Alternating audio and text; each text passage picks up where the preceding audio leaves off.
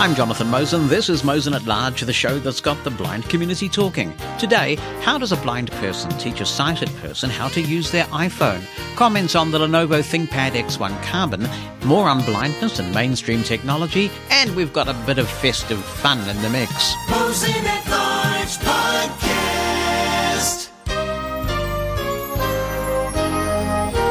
It is a great pleasure to be with you for the final Mosen at Large of 2021. As of now, I am officially off work. I finished at the end of Friday the 17th, and I am not going back to work until the 25th of January. A nice long break with my youngest son David getting married on the 22nd.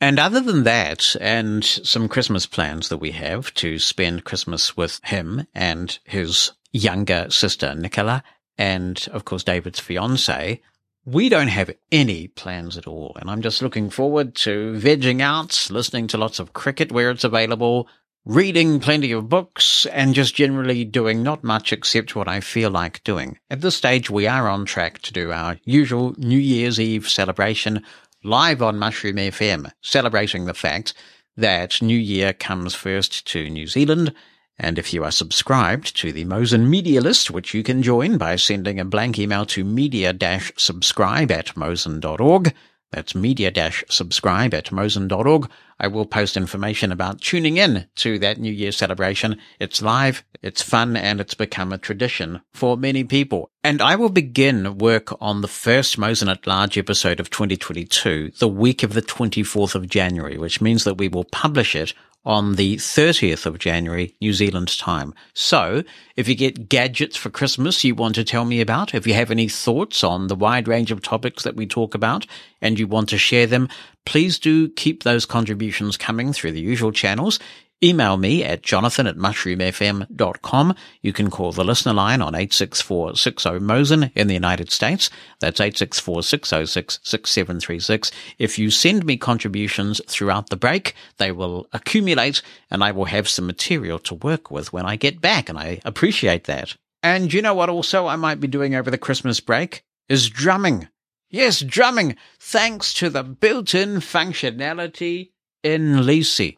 Now, Leasey is the tool that Hartgen Consultancy put together, that Brian Hartgen develops, with all these cool little adjuncts to JAWS. It's amazing, this thing. It's like a Swiss Army knife of JAWS related things.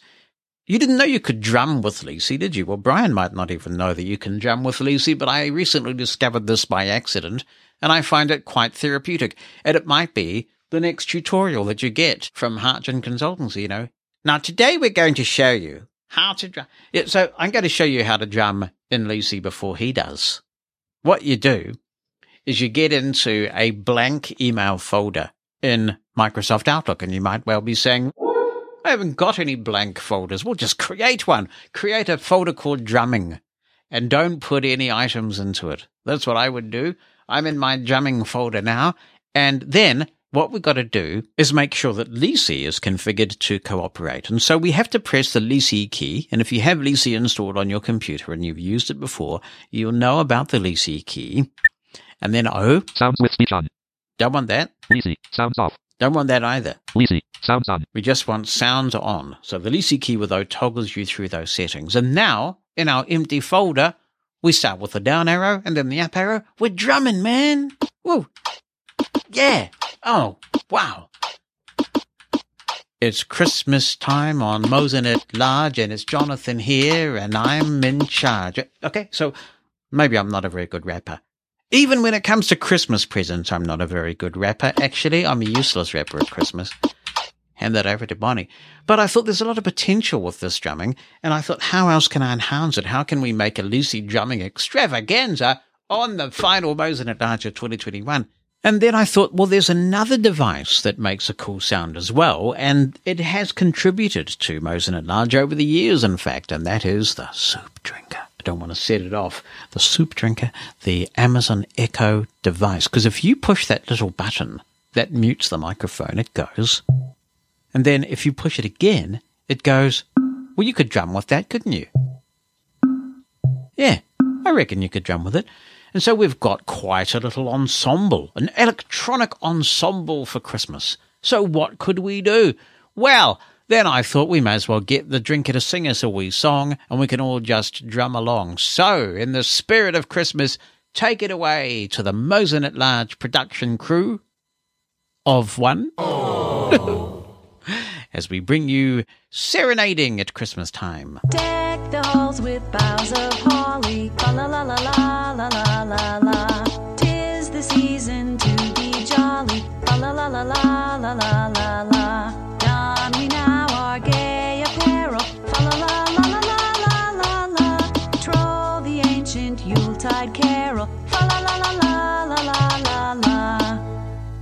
They set you on the treadmill and they made you change your name. Hmm.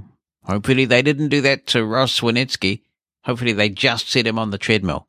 And that if Ross Winitsky isn't his real name, they didn't make him change it. He says, Hello, Jonathan and listeners.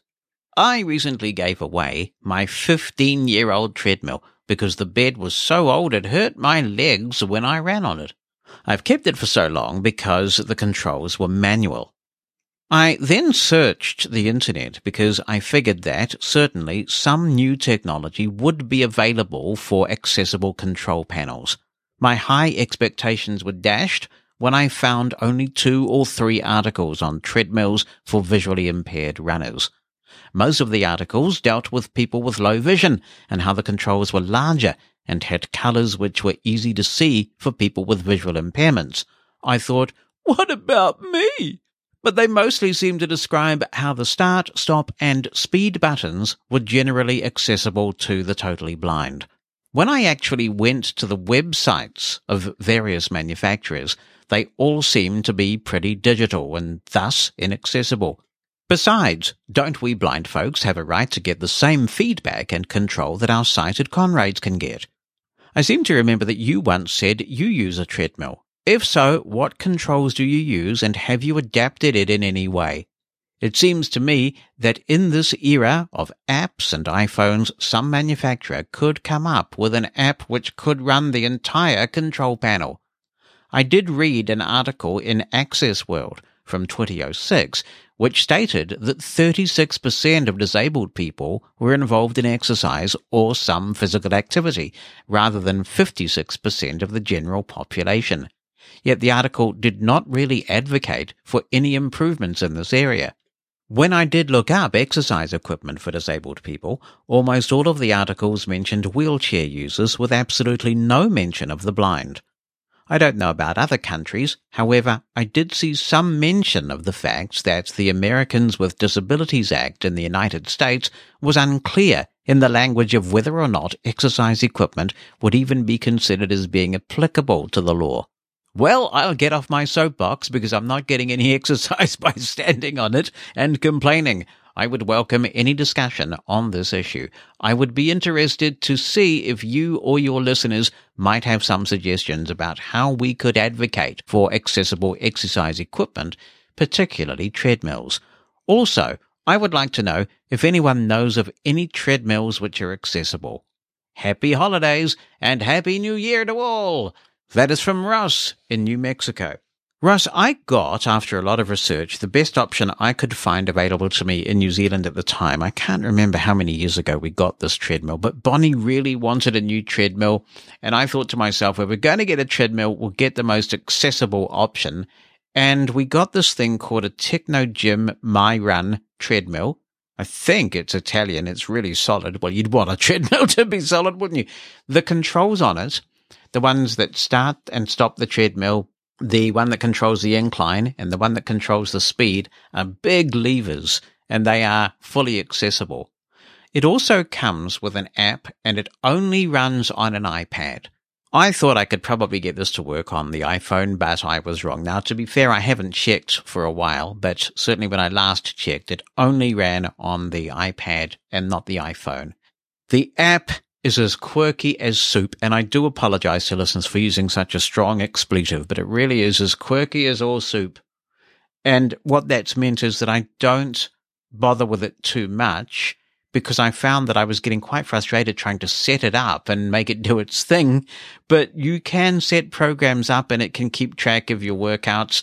You can set it, for example, to do a fitness workout, an aerobic workout, different categories And once you get it going and you push the start button on your iPad, it is paired with the treadmill. So it will then start the treadmill. It'll speed it up at different points. You know, if you want to do the whole interval thing where you're supposed to do these crazy bursts of fitness and then slow down for a while and then you go up to full speed again, it does all that. And you can sort of set the programs, but you have to be really persistent and have the patience of a saint So I'm not sure. I would like to hope that there are better options than this. When you run it with the iPad app, you do get a lot of data about your workout, how fast you've worked, how far you've walked, or that kind of thing. Now, a lot of that data you can get by buying an Apple Watch and using the workout app. And so I tend to adjust my own incline and speed and just use the workout app on the watch to track how far I've walked. I do about 20 to 25 minutes on the treadmill every morning. When I get up at 5 a.m., it's one of the first things I do. And I do a little bit of CrossFit stuff after that. And I'm set for the day after my morning meditation. We have talked about accessible gym equipment from time to time. We had a wee thread going some months ago now about exercise bikes, but perhaps anyone with some knowledge of accessible treadmill options might like to chime in. I was pretty excited about the fact that Apple Watch had this API thing going two or three years ago, which was supposed to interface with gym equipment. And I thought this is going to be great for blind people. But anecdotally, it seems like there hasn't been a lot of take up of this.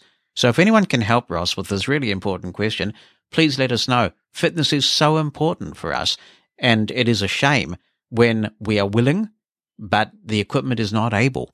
What's on your mind? Send an email with a recording of your voice or just write it down. Jonathan at mushroomfm.com. That's J O N A T H A N at mushroomfm.com. Or phone our listener line. The number in the United States is 864 60 Mosen. That's 864 60 667 36. Joe Orozco is in touch. He says, Hi, Jonathan. Are you reading any electronic braille with an uppercase B books on any of your displays these days?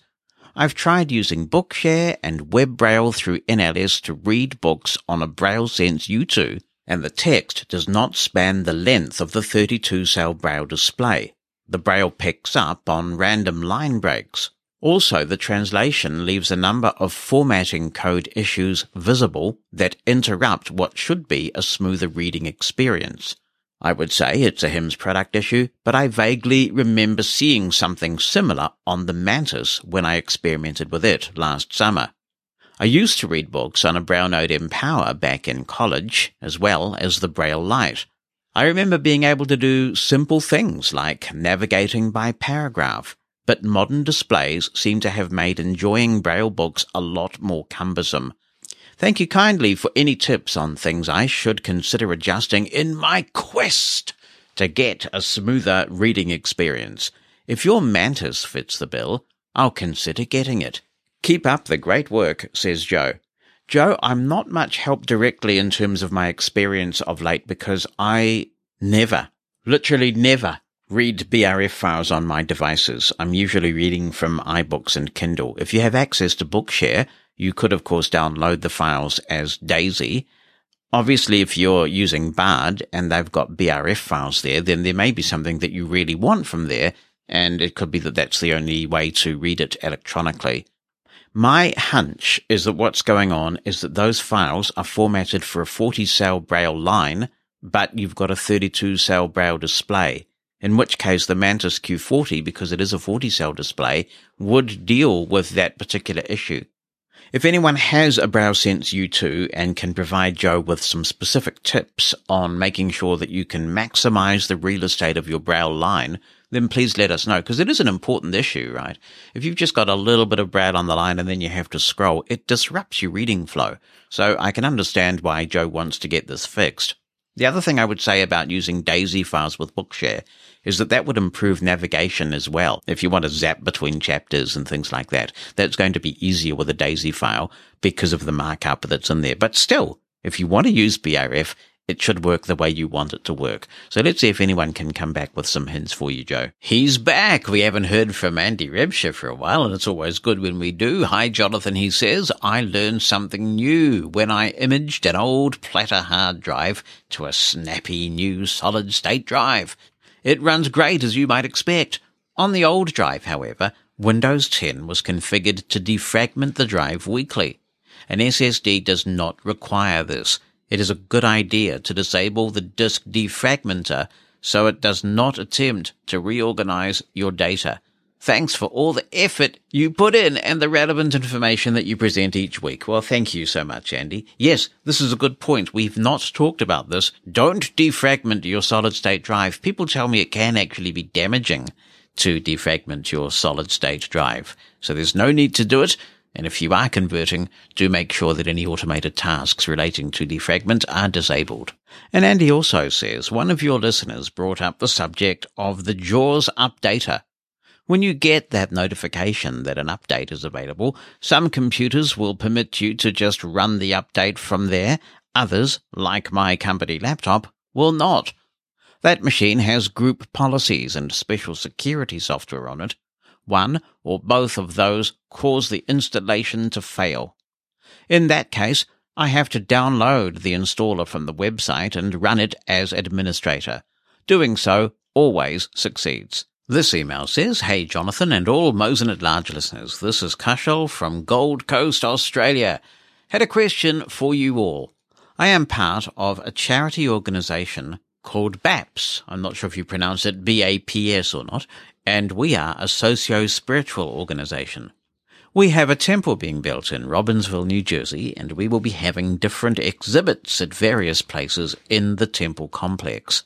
We are trying to help them with making the place accessible by having things like audio description, large print, and braille with a lowercase b, materials, tactile models, etc what are some resources that we could point them to for accessibility needs? For example, we are thinking of asking them to look into installing handheld GPS audio description devices as those found in Disney. Also, where could we ask for assistance with audio description and video? What about beacons? It is quite a huge area and we would like to help provide resources to them as they are in the process of construction. What is the best way to go about this? Any help is greatly appreciated. Well, I think that you need some sort of accessibility consultant to handle this because there's various things that you're trying to achieve. And really what it amounts to is you want to create a blindness accessible environment in this temple. I reckon that a good place to start could be the American Council of the Blind because ACB has done a lot with audio describers, audio description. They really are the organization that has championed that and continues to do so. So you might like to contact the national office of ACB through the website. Others may know of organizations or individuals that specialize in making environments like this accessible to blind and low vision people. So if that's the case, feel free to share the names of any organization that might be able to help with this work. It sounds like it would be quite a significant body of work, quite a big project. Luis Pena is writing in from Colombia and says, Hi, Jonathan. I would like to comment on one of the podcast listeners' dental anxiety. The prevalence of high dental anxiety ranges between 3% and 10%, depending on measurement methods and sample selection. Thus, dental anxiety is a very common problem. In fact, it could be so severe that some individuals avoid receiving adequate dental care. It is sad that many people fail to understand the great distress that many individuals experience in certain situations, like going to the dentist. I think the way your listener arranged the situation with his dental clinic is very appropriate given his high level of distress. Finally, it is important to point out that there are very effective psychological treatments for dental anxiety called cognitive behavioral therapy that can alleviate the suffering of people who present this problem. There are anxiety disorder clinics in the United States, the UK, and Australia that can provide treatment for dental phobia. Let's hear now from Tim Mihawk, who says, Hi, Jonathan. I heard you mention the chili pad and I wanted to share my experience with this fantastic system. I am generally very warm, And as a result, for years I would periodically search for anything that would cool me while sleeping. About a dozen years ago, I stumbled upon the Chili Pad. The system is made up of a small compressor that will either heat or cool the distilled water in the chamber that is pumped through small tubes that are in the chili pad mat. These mats come in different sizes depending on the bed size, and there is a system that will allow separate controls for each side of a queen or king size bed. One places the pad just below the fitted sheet, and a thermostatically controlled temperature is maintained. The remote control has three buttons on slash off and temperature up and down. The units last about three or four years, and I am now on my third compressor. I set the thermostat to 68 degrees Fahrenheit in the summer. I have to say that the chili pad has made the biggest difference in my sleeping comfort than anything I have used. I hope this will help anyone else that has trouble sleeping because the bed is too hot. Have the best of days. This is very interesting, Tim. I'm going to seek one of these out and see if I can have a play. Because one of the things that has helped in my epic quest for quality sleep, and I must say that I'm now sleeping better than I ever have, is the weighted blanket. And I've talked about weighted blankets before. The only trouble is, while they can really help you sleep, if the weighted blanket gets too hot in the summertime, it can wake you up. So I reckon that if I have the chili pad and the weighted blanket, I will be just really priming myself for quality sleep. So I'll find out where I can get one of these, and I appreciate the little mini review there, Tim.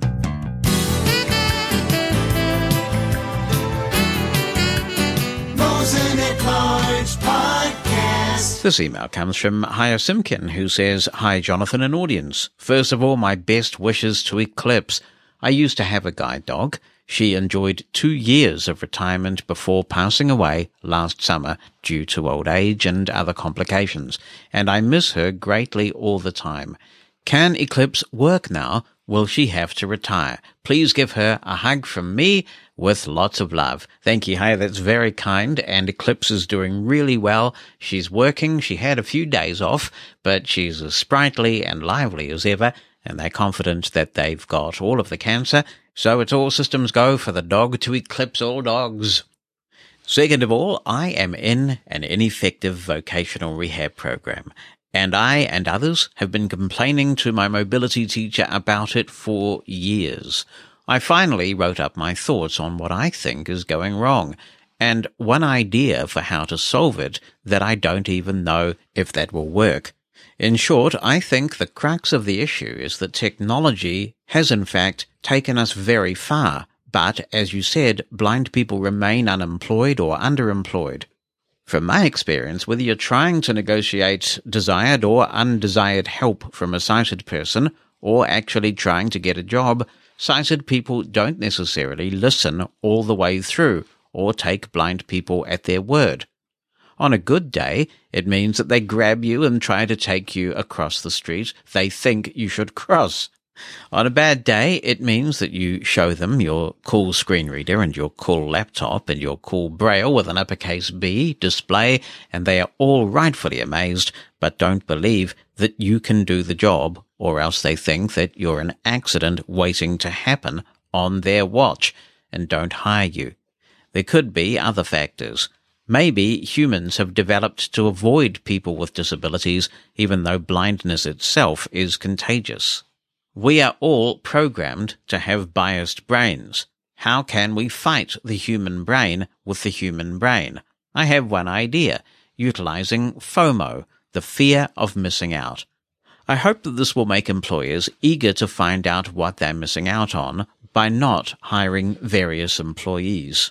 I no longer believe that just advocacy and just explaining yourself at a job interview is enough because they don't believe me. Are there any actual studies on the issue that could supply best practices? Do you or Bonnie or any of the listeners have any ideas on best practices? I am presenting my findings to the vocational rehab program on December the 19th. Merry Christmas to you and happy holidays to all. Thank you, Haya. this is something that I think about a great deal because it's part of my day job. And I'm a chief executive of an agency that seeks to find work for disabled people, including blind people. And I think you are onto something. It is something that I talk about a lot when I'm asked to do media in my day job. At the moment, certainly in New Zealand and many other countries, there is a hot labour market and some employers are having difficulty filling vacancies. And one of the things that I've been saying is you could be missing out on your next rock star employee.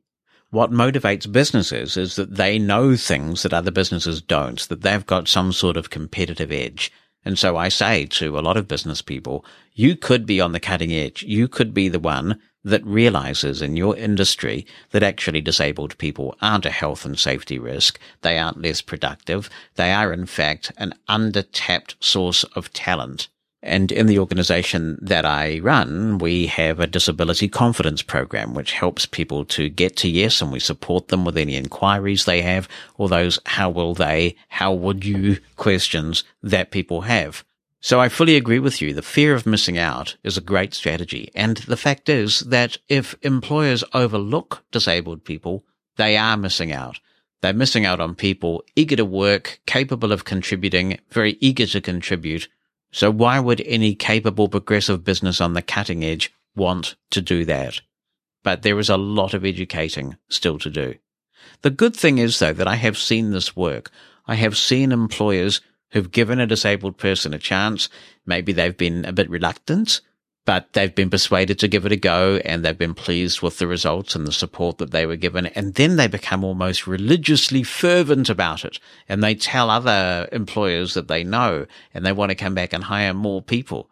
But it is hard to stay tenacious. It's hard to stay positive. And the only thing I say to those who are feeling a bit down in the dumps about this because they've applied for so many jobs and been declined so many times is that there's only one thing that is certain when it comes to the job market. The job you certainly won't get is the job that you don't apply for.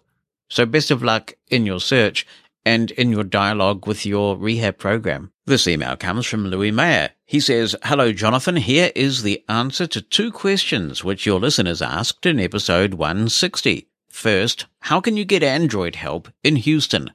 There is a Houston based organization called iBug Today and you'll find it at www.ibugtoday, that's I-B-U-G-T-O-D-A-Y dot com, which has call-in shows and virtual training in iOS and Android. iBug stands for the Eye Blind Users Group. There is no charge for this organization. They used to have face-to-face training before COVID. I do not know if they have resumed this practice. Also, there is a Houston company called RGA Tech Solutions, and you can get in touch with them by email training at rgats.com. So that's training at rgats.com, which offers paid solutions in many topics, including Android. They can train virtually or face to face. Second, a listener asked how a blind person can format documents. The following book is very useful for this. Format your Word documents with JAWS and NVDA, a guide for students and professionals by David Kingsbury, Assistive Technology Instructor, the Carroll Center for the Blind. And we've had David on this show before about another of his books. It's published in Braille with a lowercase b, BRF, Daisy text, and Word, and you can find it at National Braille Press at nbp.org. And Louis says, I have listened to you for decades. You're a glutton for punishment, Louis. And I appreciate that. And he says, I appreciate your work. Thank you so much for that info. As promised, here's another installment from Carolyn Pete with a really thought provoking topic for this week. I struck an interesting situation, and I'm probably not the only one that struck this. I've passed an iPhone on to an older sighted member of my family who's never really had much experience using a smartphone before.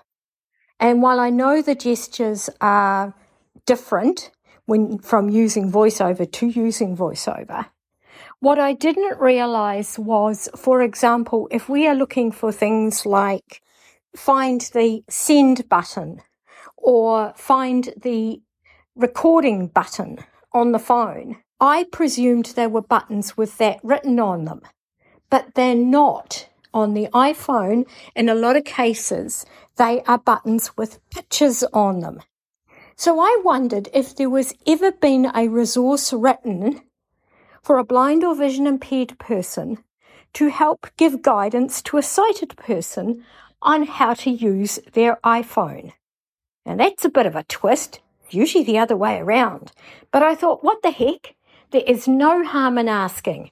So I'd be interested in any responses to that. Thanks, Carolyn. It's a good question. You could do some basic things like teaching that you tap something rather than double tap and how to scroll and things of that kind.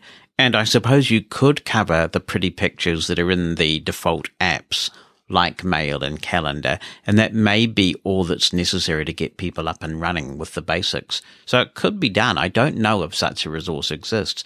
Of course, what you get into then though is if you want to show somebody a third party app, then you'll have to find out what the pictures look like if you want to say, click on the thing that looks like a microphone or something like that. But you did get me thinking, I wonder if there is a way to have the iPhone describe the icon.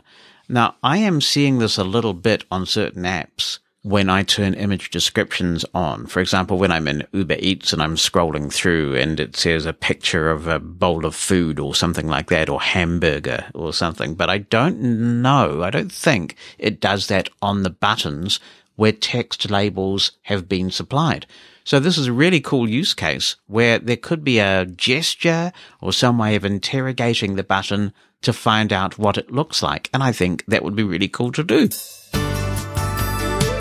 At Large Podcast. More on audio description now, and the fact that when you choose audio description, often the Dolby Atmos goes away. And I was having a good rant about this a couple of weeks ago in the context of the Beatles Get Back documentary. Rod Khan is writing in and he says, Hi Jonathan, how about Disney Plus on your Apple TV HDMI into your Sonos at the same time Disney Plus on your Samsung television in stereo with AD. Would that sort of work? He says. I suppose it would be fun to play with, Rod. The first reaction I have though is why should I? I mean, there's no technical reason why we shouldn't be getting the audio description alongside a Dolby Atmos track. It's second class treatment to be treated the way that we are, and there's no good reason for it, and I think we should campaign to get it fixed. Apple has proven that it's absolutely possible and they consistently get it right.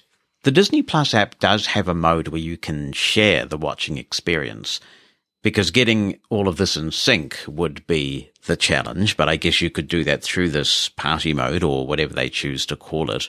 But we should revisit something that has come up on this show before, which is wouldn't it be good for those times when you're watching an audio described movie with the family for some sort of synchronization option to be offered where all you got on your iPhone was the audio description. So you don't get program, you don't get the content of the movie or the TV show, whatever you're watching.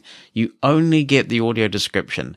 And then on the main screen, so that could be your TV through Apple TV or with some of the built-in apps that are now in Smart TV, you just get the movie without audio description. And I think when this last came up, somebody had found that actually you can do that to some extent with this Disney Plus sharing mode but you do also get the soundtrack of the movie. And I don't want that. I mean, what I really want is to be able to enjoy the movie in Dolby Atmos, but just have the audio description coming from the iPhone.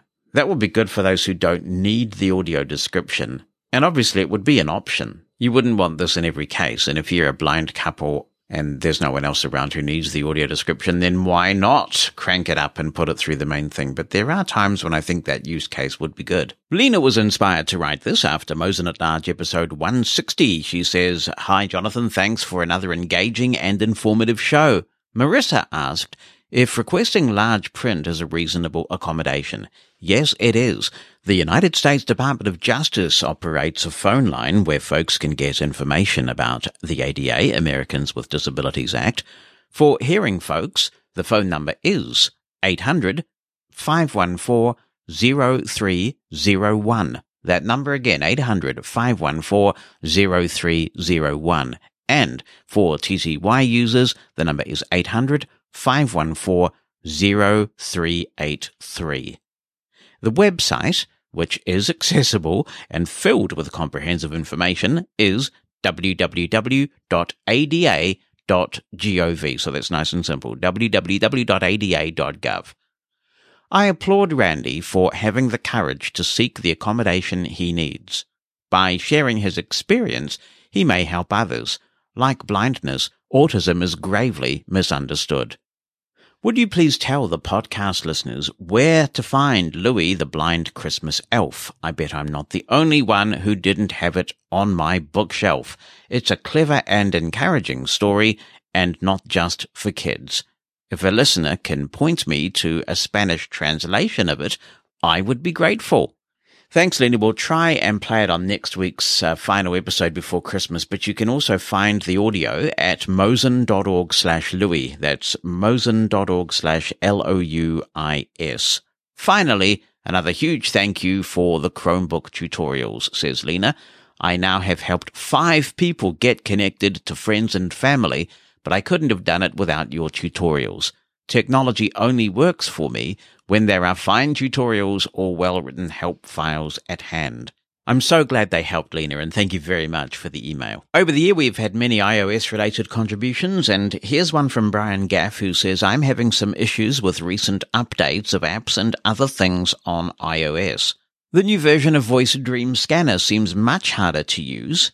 Instead of it almost being automatic all the time you are trying to line it up, it keeps saying button, button, button, button, and I don't hear the nice tone anymore. I wish I'd not updated it. I can't reproduce this, Brian. For me, the tone is there and it's as accessible as ever. And I'm wondering whether you may have inadvertently turned screen recognition on. I wonder whether, in fact, screen recognition is the common denominator for a number of these issues that we are about to go through. It can be a very powerful tool, but it can also mess up the user interface of a perfectly accessible app if it's been turned on. Then, says Brian, WhatsApp. I installed it from the latest update, but could not figure out how to put my phone number in. Every number I typed repeated as a completely different number or symbol. I had to get a sighted person to do it, which worked. It seemed the characters it read are not those you are typing. Again, I think this could be screen recognition. Also, is there a way for a newbie of WhatsApp to make it behave like a text service more? I never find a delete and there does seem to be a lot of clutter which does very little. There is archive, but a swipe up and down choice seems to be lacking. Well, Brian, on my WhatsApp, when I find a conversation thread, I can indeed swipe up and down, and there is a series of actions available there, including archive, pin, and more. And when you go into the more options, then you will find a delete button there. So it takes a couple of steps, but it would take something extraordinary for me to want to delete anything in WhatsApp anyway. Normally you just leave things there in the messages app or the WhatsApp app because they're not taking up too much space. But if you really want to delete one, then that's how you do it. If you're not seeing that menu, then again, I'd suggest that screen recognition may be the culprit. Next, says Brian, we have the incredible vanishing alert sounds in iOS. I get the alert sound set and all of that. A few days later on, they either get turned down to zero or get turned off. WhatsApp texts and emails mostly. These never used to happen at all. And I've turned off the phone and turned it on again many times with no change. It's a XR, which in most other ways seems fine, except that you need to give it longer if you use Siri via voice before it is actually listening and will suddenly blab the time over what you say and moan about not having an app or some other not so witty comment. I have had to turn off all the graphics descriptions as this made stuff worse most of the time. Hi, Jonathan. I decided to treat myself this Christmas to get a new iPhone 13 Pro and an Apple Watch Series 7 Cellular. Though I've been need to go out for a walk and calibrate the watch this afternoon. I'll do that during the lunch break in the cricket.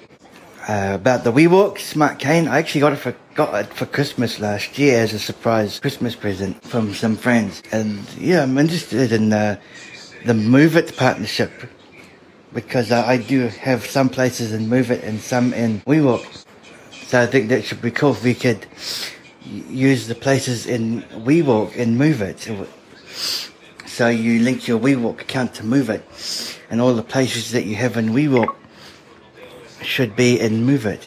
And yeah, I've been like the vibrations, how it detects obstacles. When I first got it, I was trying to use the speaker, but uh, it's not loud enough, so I had to buy a pair of AirPods. I bought the wired earphones because I found that there was latency from using wireless ones, especially when using voiceover on the on the uh, iPhone.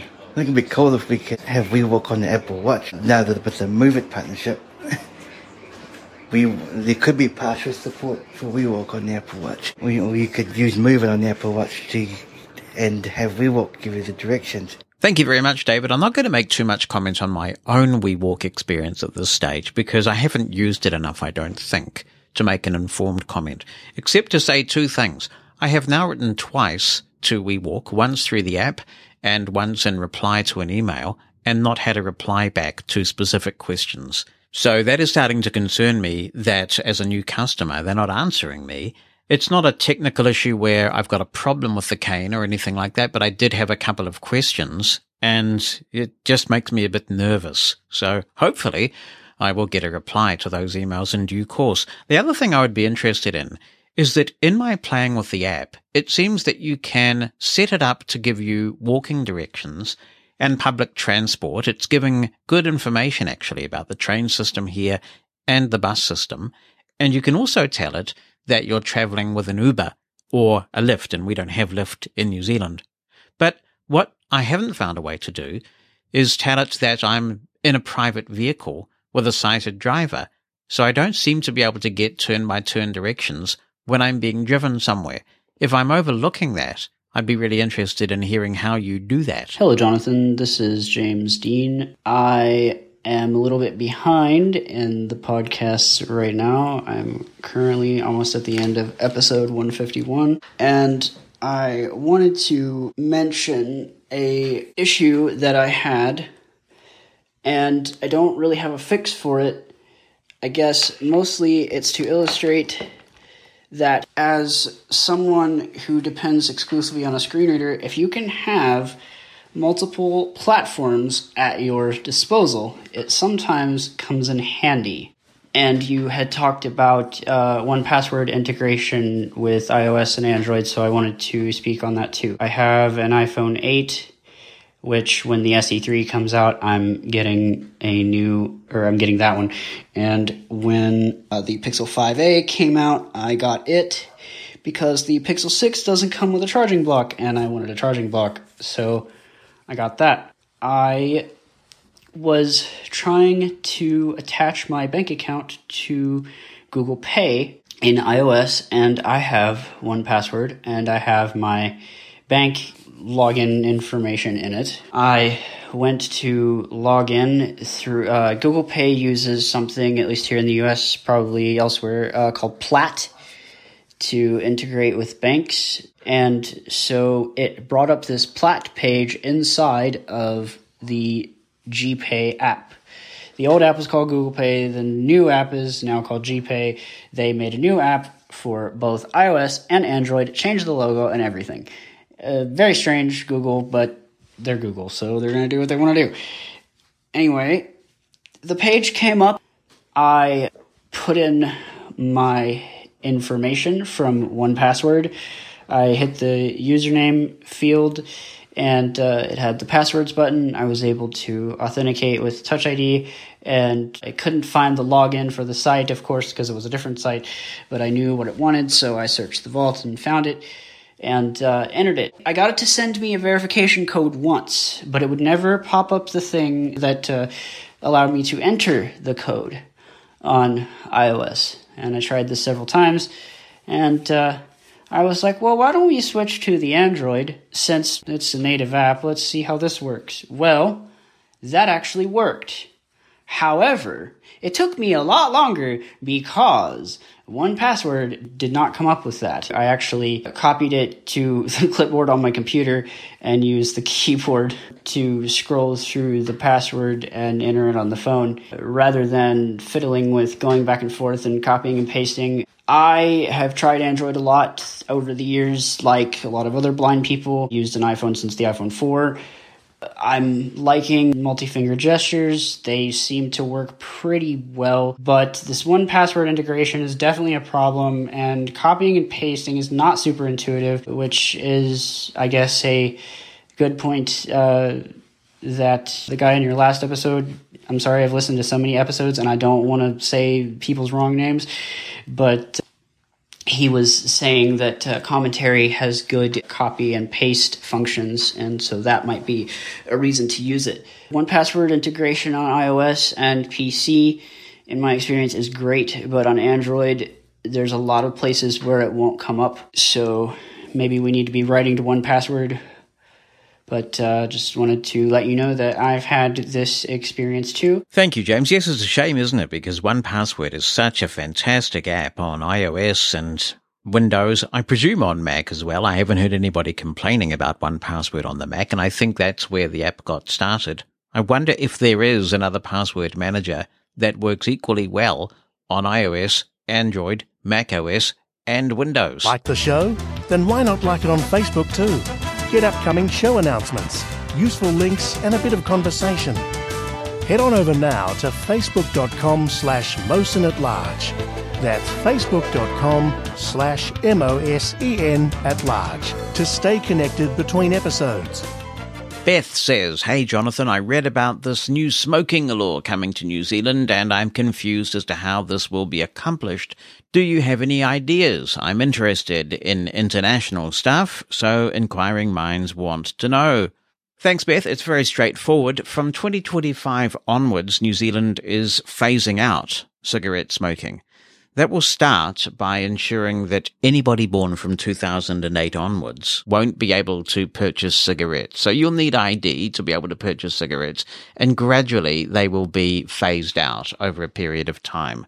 It's a great outcome. I'm thrilled about this. I remember starting work in radio in the early 1990s, and in those days, newsrooms and office premises generally were full of smoke. I objected very strongly to other people's choices putting my health in danger because we all know that not only is nicotine highly addictive and deadly, but also secondhand smoke is a really big issue for those of us who used to have to breathe it in.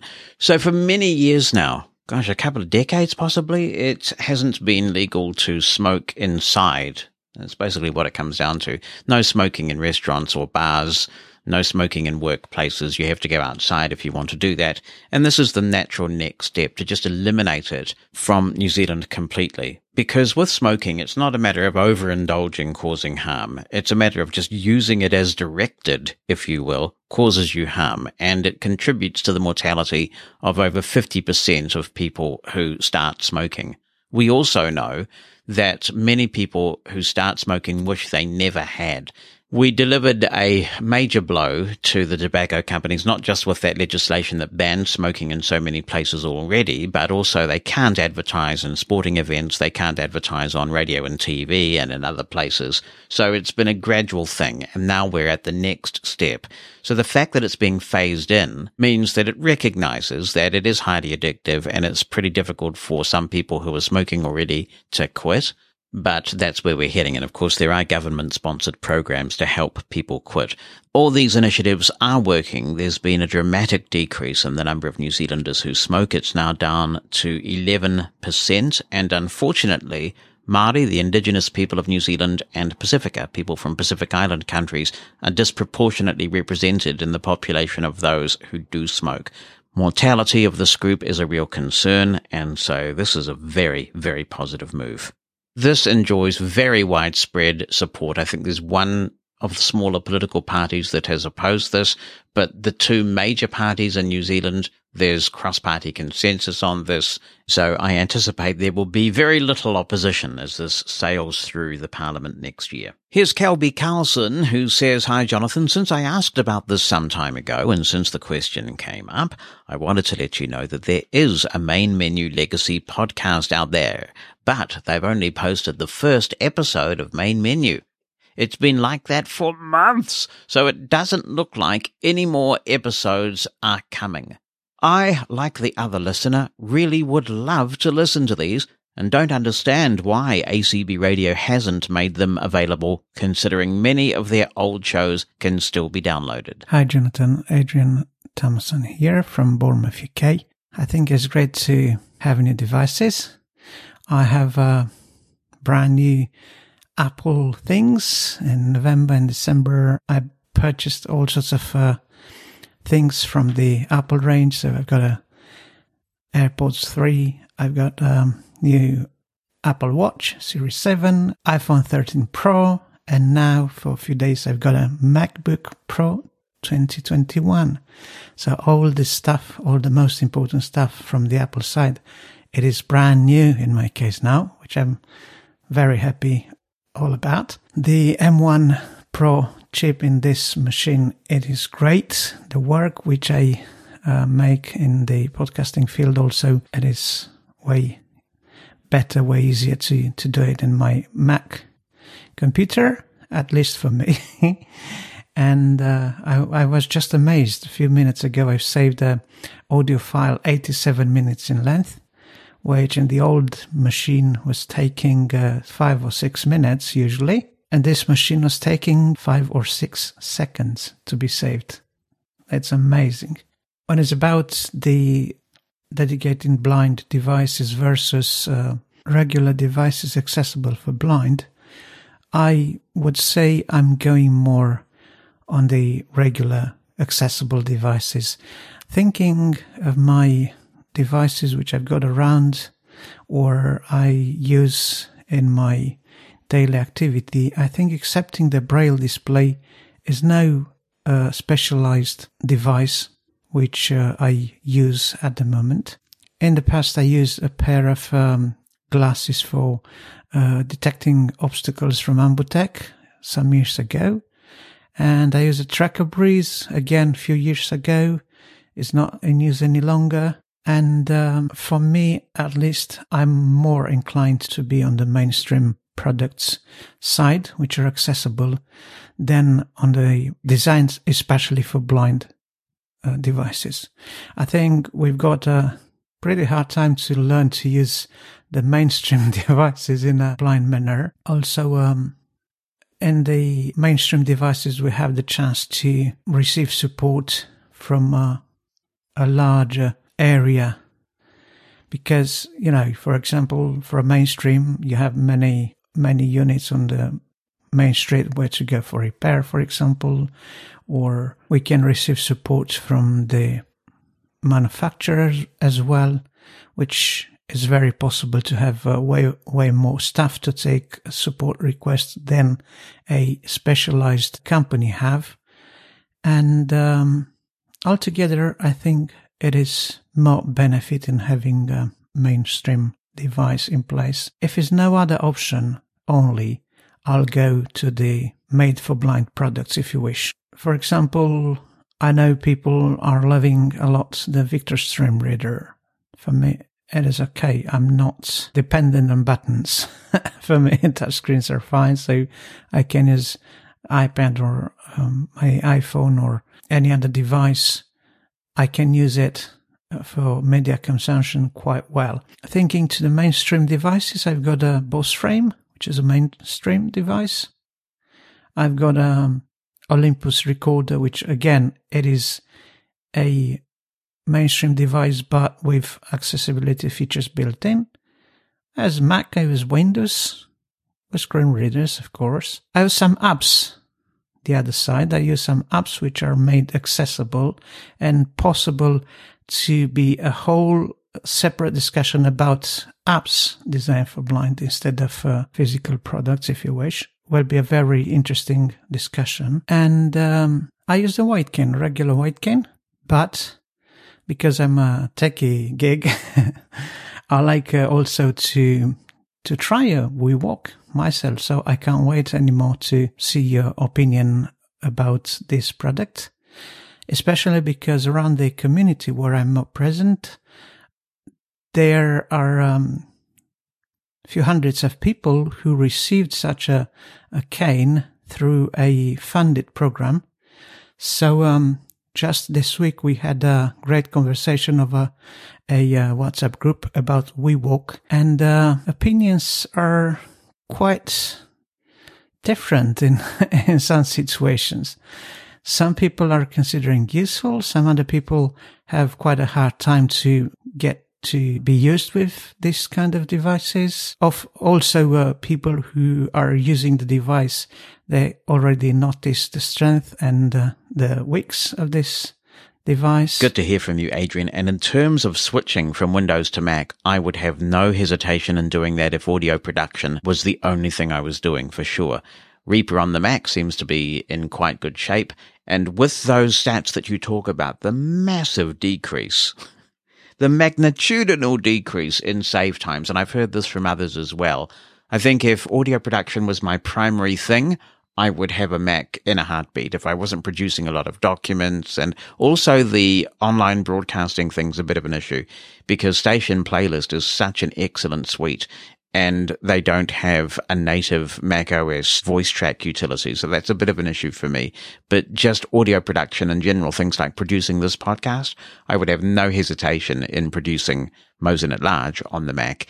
And in fact, Mac Audio is in very good shape. It's much less finicky than Windows. And thanks also for sharing your views on this interesting topic of mainstream versus blindness tech. Jonathan, it's Mike Taylor calling from Florida. I'd like to chime in on your should you use a uh, blind device if there's an app available. I think you're generalizing with a personal point of view. As it's been pointed out on this program, you know, many times, most blind people are over 65. You're not.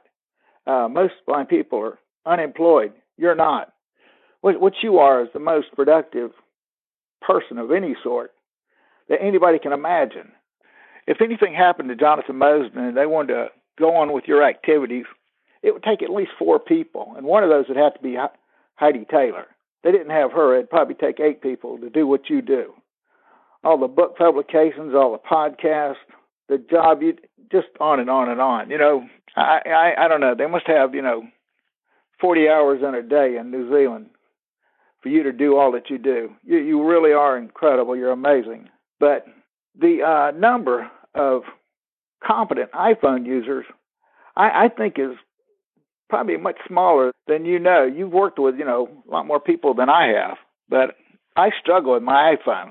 And I uh, love my Victor Reader. I, I get up with it and go to bed with it.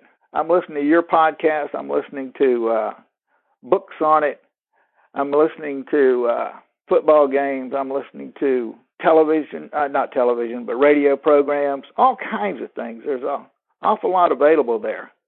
And I just love these little devices. Uh, you know, something happens to my uh, Victor Reader Stream or my Victor Trek, and I go through withdrawal like you would with your iPhone. You know, something happens it.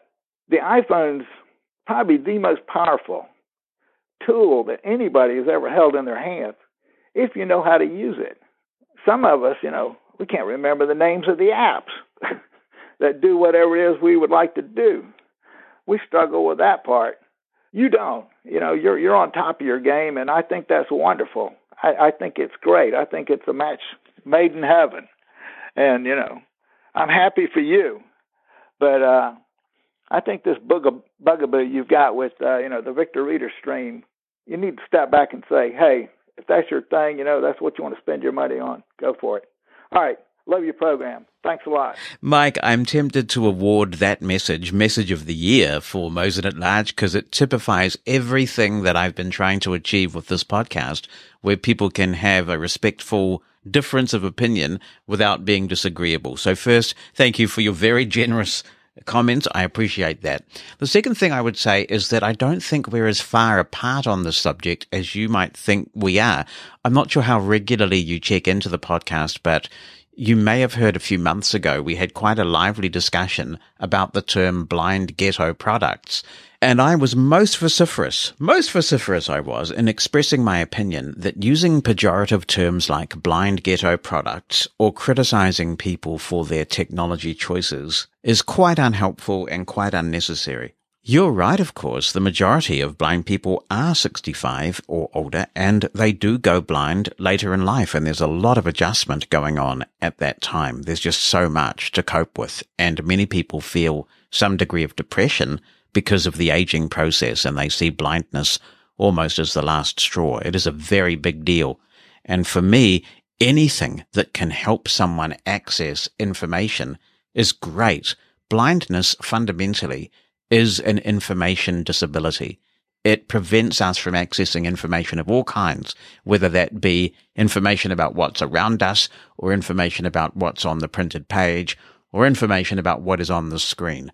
We are deprived of information unless we take some sort of remedial steps to get at that information. However someone gets that, I celebrate it. And that's why I've always been very careful not to criticize people for their choice of tech, because who am I to criticize what people spend their money on? The discussion that we've been having in this context was sparked by Debbie, who is a very proficient iPhone user. I know this. She trains people in it. She's really capable. And so that was the genesis of this particular discussion. If you are a competent iPhone user, do you need another device when the device you have and that you're capable of using can do all the things? So if you're really good at using your iPhone, my question really is, why would you have another device with you that you could potentially lose and fail to charge and all those things when your iPhone can do those things? Because you are also right when you say that most blind people are unemployed. And that means that a lot of blind people don't have a lot of disposable income. So we should be asking the question, if you're a competent iPhone user, is it really essential to spend money that's very difficult to find on another device when that one device that you're capable of using could do the job? In other words, I would suggest that having a multiplicity of devices could actually be false economy. And that is a big deal. And it is worth contemplating for blind people who are unemployed. Now, if someone struggles to use their iPhone, we've got some different questions. First of all, is there any training that could help with that? Are we dropping the ball as a community on good quality training? Or is it just that some people, perhaps due to issues of spatial perception, really do struggle with this device? And I think you pose a very fair question. How many competent iPhone users are there really? How many people are tantalized by this promise of all this accessible technology, all these apps that can do things, but want to throw the thing out the window all the time. Now, we all have that issue with a new device for a short time, but if you've been trying your best for six months, 12 months or more, and you can't get it, that is very frustrating. And I promise you that I would be the last person to pass judgment on that because I have trained a lot of people in the use of the iPhone over the years, and I can't actually work out what the common denominator is between when somebody really thrives with this device, with any touchscreen device, and people who struggle with it. I have seen people who never got on well in Windows or Mac OS or any of that, and they get an iPhone and suddenly it's like their world has opened up. There is something about the touchscreen paradigm that just makes sense to them in a way that a myriad of keyboard commands on the PC or the Mac never did. So it does work that way as well. But I promise you that while I'm happy to have a debate about whether a competent smartphone user needs another device. That's really my discussion point here. I am not going to criticize people for the choice of technology that they make that connects them to the world in the way that your stream connects you to the world and in a way that your iPhone for you personally clearly does not because it's just not something that you're finding intuitive.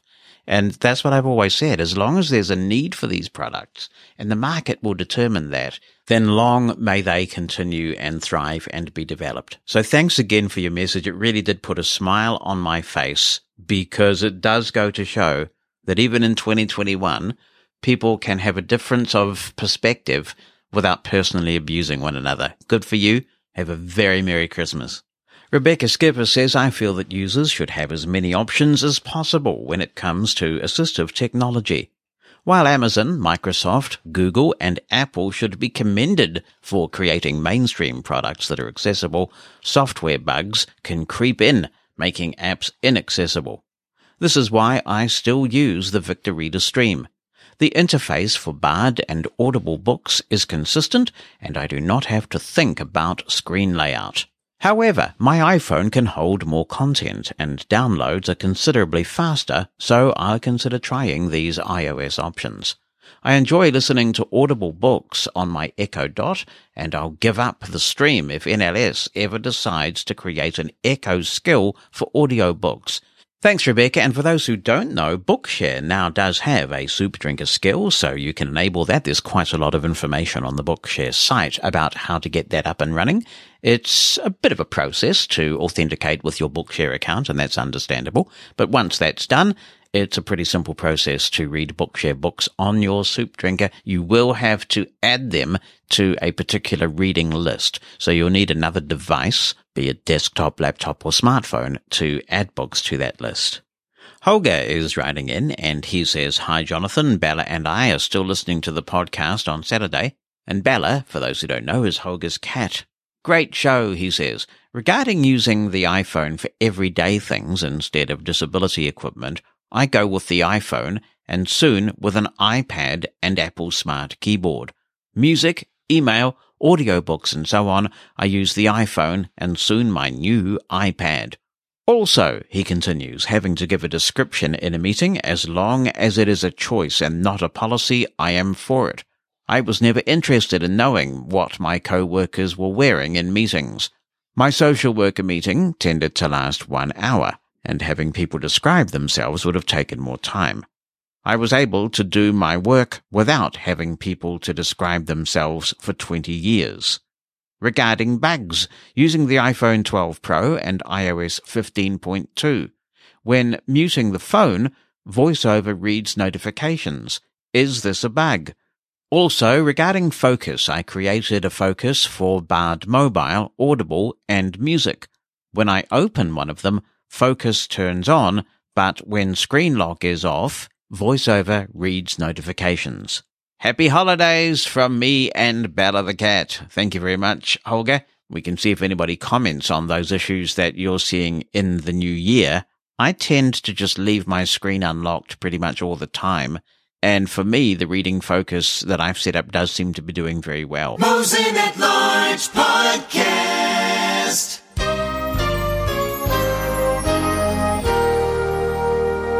In episode 161, we heard from Luke, who said he had to withdraw from tech support because of the lack of accessible remote access solutions. So these are the solutions that allow you to get into a user's computer when you are trying to assist them, when they might call a tech support call center.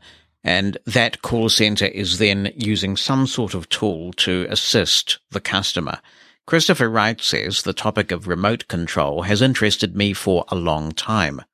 Unfortunately, the best we have right now consists of RDP with a screen reader running on the other end that sends the audio back to the controller, TeamViewer, which is easier for the average person to install, or screen reader specific tools like NVDA Remote or JAWS Tandem. Of all these, I prefer Remote Desktop, even though it's peer to peer and requires a little more work to get working. As far as I can tell, tools on other platforms like macOS and Linux aren't options for us. Apple should promote accessible control of Macs using VoiceOver, but they don't, just like they're happy to let VoiceOver stagnate. I would have thought Microsoft would take the time to make their remote tools more accessible, or better yet, add remote capabilities to Narrator. Once Windows 8 goes bye-bye in 2023, everyone should hopefully be running 10 or 11, which will make things much easier as a blind IT technician. Imagine telling someone to fire up Narrator and click on a button to initiate a remote solution, or just making Microsoft Quick Assist or Remote Assistant natively accessible with Narrator. Maybe that will happen one day, but my attempts to contact Microsoft about this have resulted in the generic canned thank you for the feedback responses. Microsoft should be doing much more to make their remote tools and other enterprise technologies such as Hyper-V and Windows Server more accessible. I'm a major advocate for this because I can't find many people to discuss this with who would care or understand. Why isn't the NFB all over this? Are they seriously more interested in guide dogs than increasing employment opportunities for blind people? I would have thought the whole remote work era would prompt them to do something, but I haven't heard anything notable. Christopher, I agree with you that this is an absolutely critical topic. The lack of good remote tech support solutions is stopping many blind people who could do a really good job in this field from doing that job, and that is a serious issue. You might like to contact the NFB in computer science, I believe that is still the name of their division, and find out if they have been doing any advocacy on this. And it may be something that I'll follow up in the new year and see if we can get anyone from Microsoft to comment on this, because it may just be that it hasn't got on the radar of the right people. I agree with you as well that remote desktop with JAWS is a great solution and I use it regularly to maintain the Mushroom Pot machine for Mushroom FM. And over the summer, when I'm away, I'll be doing that quite a lot with my new Thinking Pad 5G machine. I'll be able to just get in there and control the computer from anywhere. Petra is emailing in and says episode 161 was very thought provoking for me. About blind people with car payments, I have a car. When my sighted husband passed away, I thought about giving it to one of the kids or selling it. I'm so glad I didn't. There are many times when it is more convenient to take my car than the car of a sighted family member or friend. My daughter has a truck and a suburban, both gas guzzlers, so my car is less expensive to drive. If parking is limited, my car is smaller. Last winter, my bank debit card was hacked. Oh, gosh, and the bank actually advised me to use a credit card rather than the debit card. It's easier to dispute a charge on your credit card and the money doesn't disappear from your bank account immediately. Just pausing to say, I have a friend who had exactly this problem and was given the same advice by the bank. Use a credit card, Pay the whole thing off every month if you can. Petra continues, Now I use my credit cards, but like you, pay them off completely every month. That also gives me an excellent credit score. I certainly agree with you about Aira. They are a wonderful service and well worth paying for. I think the free five minute offer might have been a lost lead attempt showing people how the service works and how valuable it is. Then they would decide to pay for a subscription.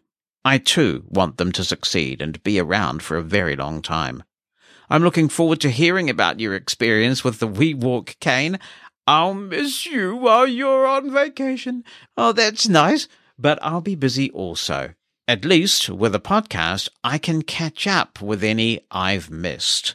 Enjoy your turducken and have a very Merry Christmas with Bonnie and your family. My family and I will be enjoying ours. Thank you, Petra. Merry Christmas to you as well. And thank you for your contributions over the year.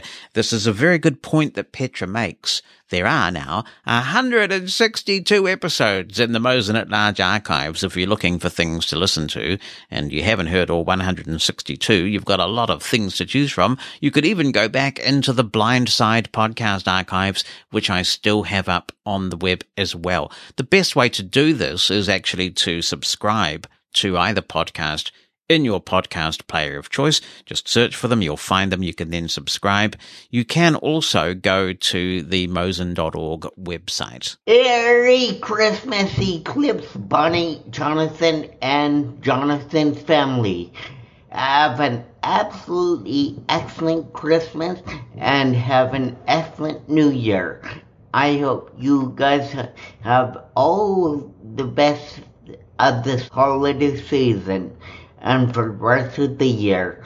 Going back to the discussion about uh, description of of yourself, it seems in my limited search of of history, uh, it seems that everything after Norma Jean or Marilyn Monroe, we were taught be afraid of your bodies. Don't look at your bodies. Uh, just cover it up. Just be uh, be afraid. Be afraid. Be afraid. Don't don't tell anybody about your body or or what you're wearing or anything like that. And it it's really put us mm, quote people who cannot see that will at a major disadvantage. Uh, uh, you know, all these people. So anybody with sight can walk into the room and get all sorts of information. Um, we have to get it from like listening and and all sorts of other techniques. And uh, I, when you're not trained to do it, it's quite difficult to develop that uh, skill set, from what I understand. For example, let's take the uh, audio description of the alphabet on the 18th of October. Uh, the uh, opening started with uh, um, the description a blonde woman in a green dress playing a violin. So automatically, a person with sight could see that the blonde woman had sh- short hair, short length hair, or long hair, very long hair, and how long it is down down the back, and and then what color the dress green uh, dress it is, and then uh, you know if it's a, a shirtless sleeve uh, dress, not sleeveless dress, uh, quarter sleeve, full sleeve. Um, if the dress is above knee, below knee, uh, full length, uh, it's just like there's a whole bunch of standards that have to be developed here. Uh, and, uh, it, it, it's just like we, I, th- in my view, from looking at a very limited portion of history, we have to get back to actually being comfortable with our bodies and comfortable with what we wear and all this, uh, and not be so afraid uh, like we have been taught. This email comes from Teresa Cochran, who says, Hi, Jonathan. I appreciate your interview with Cameron Algie. Every time vision loss was mentioned, I substituted hearing loss in my own mind and found many parallel experiences. I've been blind all my life and have never been comfortable talking about vision loss as it applied to my situation because I have no experience of vision loss. On the other hand, I do use the term hearing loss in regards to my own experience with hearing impairment over the last several years. I now feel that I have a better understanding of what folks with vision loss are going through in terms of grief process while losing a sensory ability. When you were discussing choosing different ways of doing things, I was reminded that I just recently purchased a vibrating alarm clock. While I can still hear my iPhone alarm in most cases, I feel a very freeing sense of confidence in myself when I realize that with the vibrating alarm, hearing and anxiety over hearing loss is no longer a factor in my morning wake up routine. I have that sense of hope you spoke of with Cameron Algie. Thanks for this and for relating your experiences with dual sensory disabilities. Okay. Deep breath in my case, deaf blindness. Have a great Christmas vacation. Thank you very much, Teresa, and the same to you. Yes, I think I would get one of those vibrating things, except that I've now got my Apple Watch, and I charge my Apple Watch when all my rings are closed for the day so that I can wear it when I'm sleeping, and the alarm on that does wake me up. It kind of taps me on the wrist and carries on, and that does wake me up, and I've never missed an alarm with the Apple Watch knocking on the wood, so hopefully that will continue. Greetings, Jonathan. This is Stan Luttrell in Medford, Oregon, and I thoroughly enjoyed your interview with the gentleman that wrote, I can see clearly now. I hope I don't break out in song. I'm telling myself not to do that.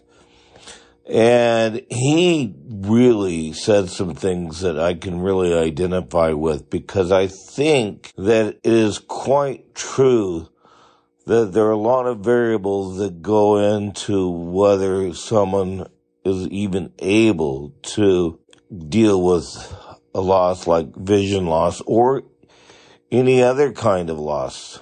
I can relate because my dad had a stroke in 1986 and he already had some terrible things he had to adjust to. At five years old, he was confined to an orphanage and he was selected. Uh, his dad had, I think it was five kids and he was selected to go into an orphanage. His mother died when he was um, seven years old. I misspoke earlier. He was seven years old, and his dad he had too many kids, so the the his dad felt that he couldn't handle all of them, and add to that, he lost his daughter at the age of 13 when she died as a result of having an epileptic seizure in her sleep. You add to that, well, he had um, a child who was blinded because, well, uh, me, was blinded because of um, what they used to call RLF, and now they call it ROP. And I'm not even going to try to say that one. The nearest one I could say is retinopathy of prematurity. I'm not even going to say the first one because that would be, that would mess my tongue. And I think when he had the stroke, he got tired. And I remember some of the people that were his therapists would get on my mom's case because she didn't work with him more. Well, it wasn't the fact that she didn't work with him. She did everything she could. But you can only work with someone when they want to do the work. And he got to a point in his life where he couldn't do the things that he felt as though he couldn't do. He was an avid gardener. He didn't feel he could do that. Now he could supervise her gardening because we had like 120 rose bushes in our backyard. So he was able to do that, but it's just one of those things. And I don't care how much book learning people have, there are things other than book learning. And I hope people remember it because I, I think people think things that aren't always in everyone's wheelhouse. Be the first to know what's coming in the next episode of Mosen at Large. Opt into the Mosen media list and receive a brief email on what's coming so you can get your contribution in ahead of the show. You can stop receiving emails anytime. To join, send a blank email to media-subscribe at mosen.org. That's media-subscribe at mosen.org. Stay in the know with Mosen at Large. Some comments on the Soup Drinker app situation. Kathy Blackburn writes, I called Amazon Accessibility last Friday regarding the introducing favorites problem with the Soup Drinker app. There is a Got It button near the bottom of the screen that VoiceOver doesn't recognize. To activate it, turn VoiceOver off and then double tap near the bottom of the screen. I asked the tech support rep to pass this problem on to the appropriate team. Whoa, hello. This is Peggy Kern. and uh, I was very glad to discover that I wasn't the only one who was having problems with the Amazon Alexa app on the iPhone. One of the podcast listeners shared her experiences with the app, and I was having the same experience last week where I would click on devices. I was trying to do something check on one of my devices or do something with it. And I clicked on devices and got this screen saying favorites, and it just seemed to be a picture. And I looked everywhere trying to find a way to go forward or back or anything. Tried the two finger scrub and nothing happened. I mean, I couldn't, I was just stuck. And, uh, you know, tried to close the app, take it out of the app switcher, tried again, same results. And uh, finally, Dan came along and I had him look at the screen and he said there was a got it button down at the bottom of the screen. Couldn't find it with voiceover, so it was obviously there in a way that voiceover didn't recognize. So I handed my phone to Dan and he tried to double tap on it and couldn't get it to do anything. I had to turn voiceover off and then he had to tap on the button and then we turned voiceover back on so that I could finish using the app and do what I needed to do.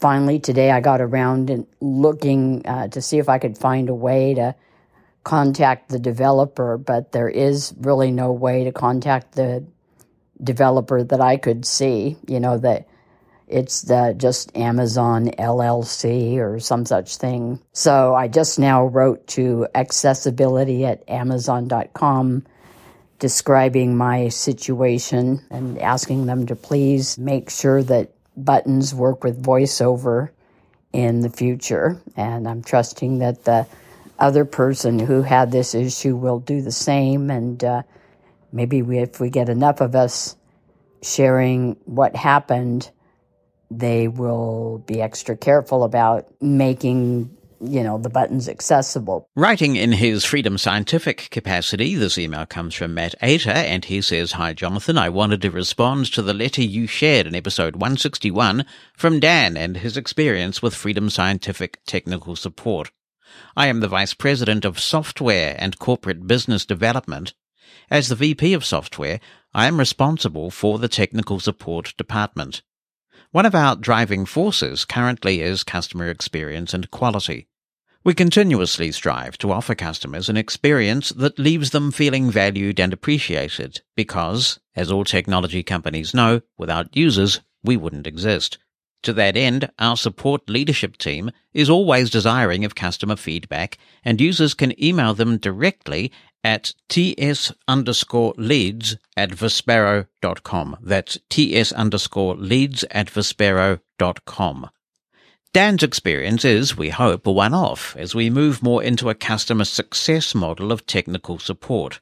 We define customer success as educating and empowering users to fully own their product, not just by purchasing it, but by learning the ins and outs of it. To Dan's point, there may be questions that are asked of support that are outside of support's purview, and we would encourage the user to a resource that would educate and train them, which fulfills our goal of empowering. Any customer can request to have their call escalated if they don't feel they are receiving the support they need. I would welcome a call or email from Dan if he would like to speak on his concerns. Thanks for writing in, Matt. I know that people from a wide range of tech companies listen to the podcast, and they are all welcome to respond to any issue that listeners raise or that I raise, and we will make sure we give people the right of reply. So I appreciate you taking the time to respond with that message. Some comments coming in on my little mini review of the ThinkPad X1 Carbon, which I'm still very much enjoying. Pete Talkington writes, Hi, Jonathan. Thank you for all you do with the excellent Mosen at Large podcast. Thank you, Pete. I appreciate that. Just wanted to drop you a quick line about your new ThinkPad X1, specifically about the battery and how to extend its life to many years. Phone and laptop batteries tend to degrade over time, and after a couple of years they don't last long at all, even when they've been fully charged.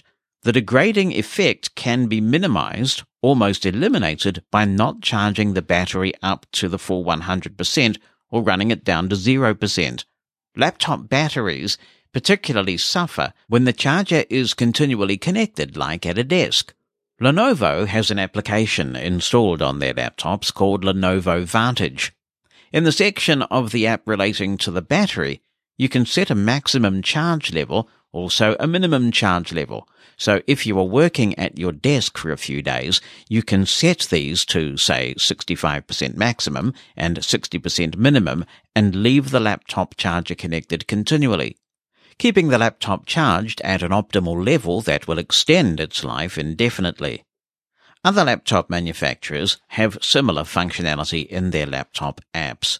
Some Android phones have this, and also iPhones, even though iPhones are rubbish. Hmm. Best wishes to all at Mosen Towers for Christmas and 2022. Kind regards, Pete Talkington. Thank you very much, Pete. And the very same to you. Yes, it is good to see laptop manufacturers and smartphone manufacturers helping us to make the most of our batteries. And the advice you give is very good because there are a lot of people who haven't kept up with the way that battery technology has evolved. So if you're of a certain age, you may have learned that every so often it's good to get your battery down all the way to 0% and charge it all the way to avoid the memory effect. Now that was old nickel cadmium battery technology and that doesn't apply anymore. And as you rightly say, if you keep running your battery all the way down and then charging it all the way up and then leaving it charged for ages, you are going to shorten your battery life. So I have had a play with the Pro Vantage app that is on my ThinkPad. And of course, I also use the optimized battery feature on my iPhone to try and extend this. But I've also got a contingency when I purchase this. One of the options you could add was a battery replacement that you could exercise at any time. So I've got that ready to go for when the battery does start to show some age, but I want to keep it in pristine condition for as long as possible. Bart Simons writes in and says, Hello, in episode 161 of the podcast, you described the laptop keyboard design. I have an issue with the layout of the arrow keys on many laptop keyboards. My company laptop will be replaced and they propose a model where the up and down arrow keys are smaller than usual. Together, they have the same height as the left and right arrow key. As I am using arrow keys all day long, I think it will be very difficult to change muscle memory, especially because I frequently switch to my home laptop that still has the traditional layout, with the up arrow key one row above the other three arrow keys. I am curious to hear if other frequent arrow key users could get used to those up and down arrow keys that are smaller sized and differently positioned. Greetings from Belgium, says Bart Simons. Well, greetings to everyone in Belgium listening and especially to you, Bart, and a very Merry Christmas. There are some very odd things going on with laptop keyboards why on earth anybody thinks that it's a good idea to put the home and end key up on the top row, I have no idea at all because it is so inconvenient when you're trying to navigate. I guess part of me says, look, you can get used to anything in time. The other part of me says, we use our keyboards so extensively that if you feel this is going to bother you, then insist on another laptop. And let's open this email from Thomas, who says, Hello from Ohio, Jonathan. The timing of your acquisition and review of your brand new loaded Lenovo X1 Carbon has been impeccable for me. I almost wish you had a buying portal from Mosen.org that would link to the third party sites with the products and services you review so you could receive some well deserved compensation when your listeners follow your lead in purchase decisions. Well, thanks, Thomas. I actually have thought about this, but then I thought no, because then people might think that I'm only recommending something because I get a kickback and affiliate commission for it. And I don't really need the money at the moment. So I kind of think that not doing that helps to preserve the integrity of any comments that I might make. Thomas continues, since you now do this recreationally for quite some time, I've owed you a five star dinner at a prime steakhouse if ever you find yourself visiting the eastern US, and I mean that. Oh man, I could certainly dig that, Thomas. My favorite steakhouse that I've eaten at in the United States is definitely Ruth's Chris Steakhouse. Man, do they do amazing cuts of meat there. But in the absence of that, if anybody would like to, while Mosen at Large is taking a hiatus, I would really appreciate a five star review in Apple Podcasts or wherever you review your podcasts, because that does help us. So anybody who'd like to do a five star review, I'd be very grateful. Thank you very much in advance for that. Thomas continues, in November, I too felt it was high time to replace my Windows laptop. Like you, I feel I must stay with Windows for professional app accessibility reasons, coupled with a strong desire to transition to 5G mobile broadband. I had been reading various premium laptop reviews for months and could not make a decision until your recent Lenovo acquisition. An 18 year Dell loyalty needed a detour due to the sound card driver flaws, lack of 5G options on desired Dell models, and your recent impactful Lenovo developments. Frankly, you saved me weeks of excessive research and made my decision easy.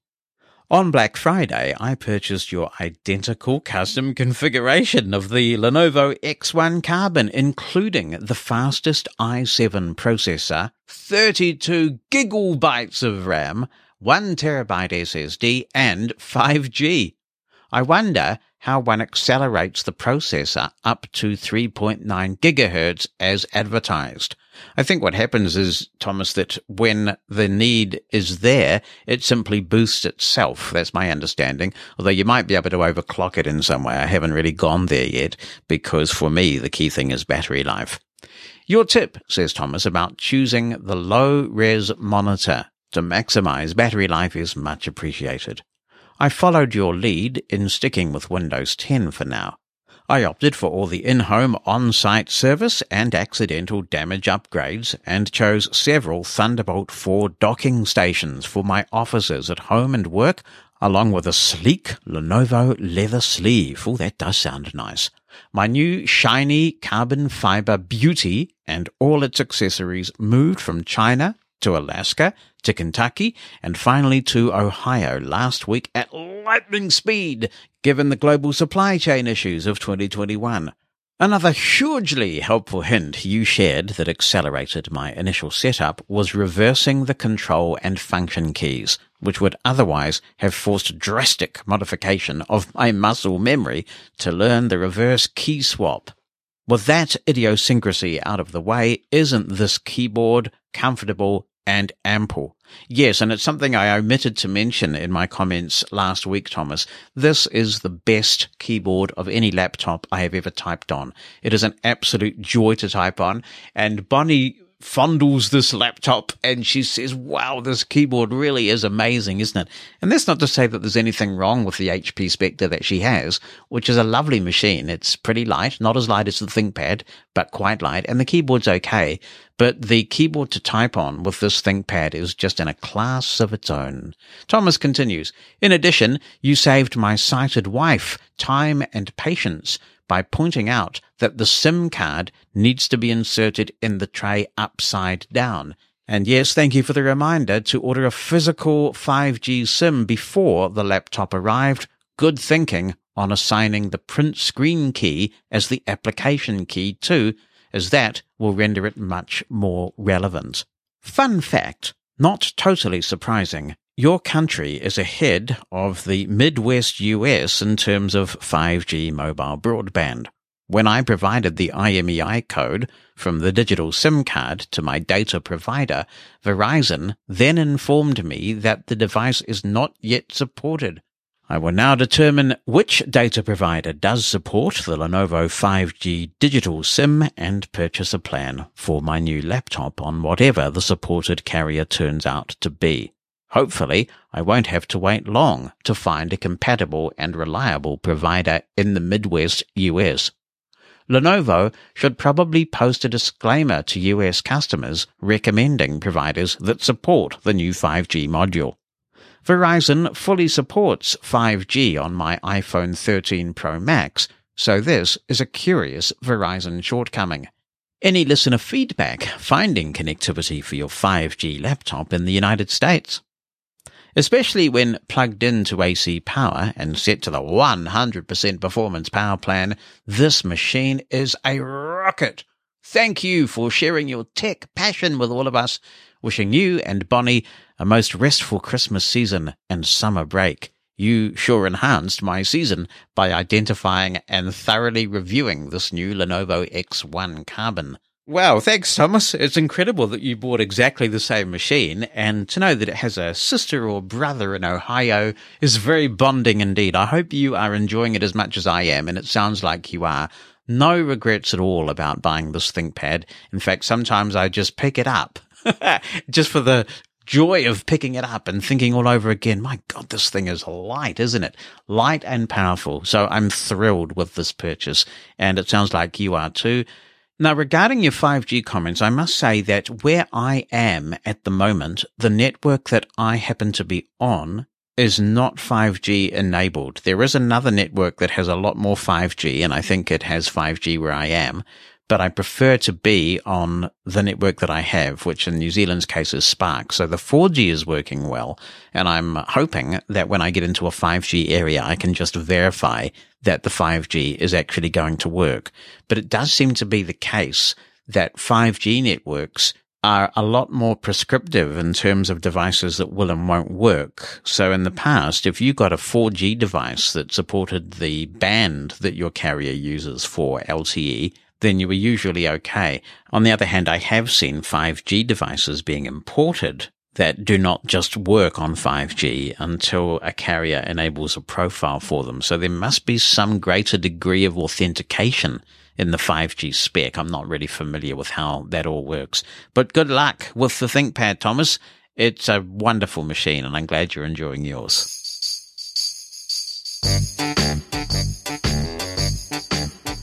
Hey, thingamajiggs! It's Jonathan and Bonnie, thingamajiggs! It's Jonathan and Bonnie, thingamajiggs! It's Jonathan and Bonnie, thingamajiggs! It's Jonathan and Bonnie, la la la la la la la la la la la la. Uh, only during a very brief period that we get to play that happy song, but it is indeed a festive Bonnie Bulletin. Welcome, Bonnie Mosen. Hi, guys. How's it going? Good. It's rather warm out there. It is. It's been very bizarre weather here. We've had a lot of torrential rain. The temperature has fluctuated wildly. Yeah, I was just doing some Christmas shopping along Lambton Quay, and it started out with a little breeze, and then it got humid, and of course, none of the shops have air conditioning, and you're wearing a mask, so it's not the most pleasant Christmas shopping experience I've ever had. In our defense, the reason why that is, is that really there's not a lot of need most of the time for air conditioning Yeah, in Wellington. This is your ninth Southern Hemisphere Christmas. Yes. I still can't get used to the whole Christmas and summertime thing. And I don't think I'll ever really get used to that. But also have to realize that people in Florida and California also have warm Christmases. That's right. What are your Christmas traditions when you look back on Christmas? What images are evoked for you? a lot of seeing the light, you know, putting the Christmas tree up. We always had a real Christmas tree for most of my life. And then putting the different lights up. We used to have these l- like blue candles that they weren't electric candles. And mom would always put them in the window. So I had that.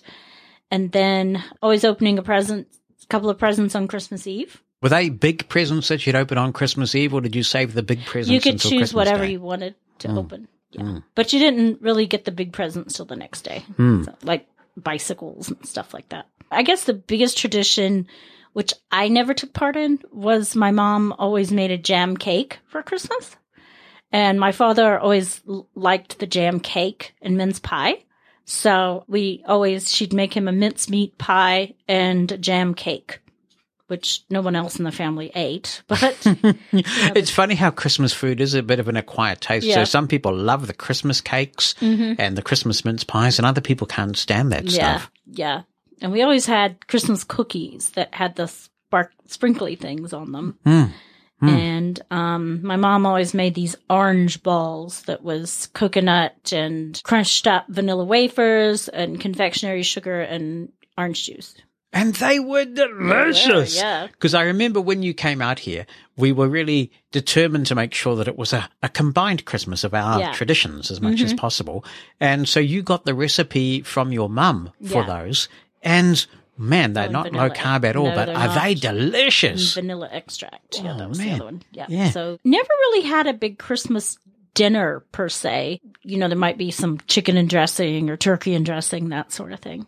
Hmm. We used to have this tradition of in the morning of Christmas, we'd all sit around in the living room and dad would be in amid the presents, handing them out. And so he would pick a present and read the label, you know, to Mhm. Jonathan, lots of love from Auntie Myrtle and Uncle Mabel or something. and, uh, and then hand the presents out. And that was pretty, that was a cool tradition that he would do that. And that was sort of like You a head of the that, household you? thing. You still do that. I've seen you do that on Christmas. They give you the presents and you hand them out. Yes, it's one of the traditions that, Yeah. that I've carried on. Uh, so we, we did that. We have always made a big deal of Christmas lunch. And it's funny because New Zealand is this hybrid. A lot of us have inherited the winter traditions from the Northern Hemisphere, Mhm. where many of the yeah. white people of New Zealand came from originally. And so even when it is a sweltering Christmas day, we'll still bring out a roast turkey on Christmas Day in the middle of the day. Some people have varied it a bit. Some people are now doing Christmas dinner at evening time hmm where it's a bit cooler. And some people have just said, oh, we're just going to do Some salads people and do stuff. a barbecue. Yeah, so there are various traditions. One thing we don't do anymore that we used to do when I was a kid, we'd have this Christmas pudding. And man, we had so many desserts on Christmas Day. My brother likes the trifle that Mhm. mum used to make. So we'd have trifle Yeah, and trifle's a big Christmas British. It's a, the English influence, I guess. Yeah. It's a big, and I don't care for trifle. Right. Okay. Well, don't eat it then. No. Mm, more for me. Uh, apple pies and all sorts of things. And then we would have the Christmas cake. And the big tradition back when I was a kid was that they would put coins in the Christmas cake. So you'd have to eat it very carefully. Yeah, you don't want to break a tooth. Yeah, and then you'd get all these coins that came out. And then I think the Reserve Bank or something came out and said, don't do this anymore, folks, because the composition of the coins means it's not very safe to do it. So some people have taken to still doing it. I was talking about this at work the other day. And they were saying what they do now is they wrap the coins in tinfoil and they still put them in the Oh, Christmas gee. cake. Gosh, people. That and crackers. Christmas crackers is Christmas crackers, i- that's a big tradition in New Zealand. And Yeah. when we started the countdown in 2011, so it's the it's the 10th anniversary of the Mushroom FM holiday countdown. I didn't realize when we first started this that Christmas crackers were not really big in the United States. No. Although people have told me that Amazon do sell them Yeah. now. So Christmas crackers are a big thing. Everybody at the Christmas table, usually above the plate, has a cracker and you pull it with your neighbor or your significant other or whatever. And there's a party hat and a silly joke and some sort of really cheap toy. Well, sometimes it's not Sometimes cheap depending nicer. on the, yeah, depending, you can get some nicer things. Yes, it depends on the quality of the Yeah, the Christmas quality cracker, the how much you pay for it. Yeah. So Christmas crackers are a big tradition, sometimes party poppers as well. When Amanda and I got together and we started our own family, we inherited some of her Christmas traditions that have now become our generation's Christmas traditions of the family. And that includes a pretty nice Christmas breakfast where they have waffles and pineapple and Mhm. things like that. So, oh man, there's lots of food at Christmas time. Yeah, you might as well not go on a diet. I, I just remember another Christmas tradition we did is the animals gave gifts, and the animals got gifts too. You know, they Right. got the, we get presents for the animals because they would get excited. The dog and the cat would get really excited about a present under the tree for Yes, them. I remember when I had my guide dog Pearl, we would put something under the Christmas tree for Pearl. Yeah, she'd sit there watching it all, and then when her present came, she would get so excited Yeah. about it. There was a, a meme this morning about how to wrap a present with a cat around.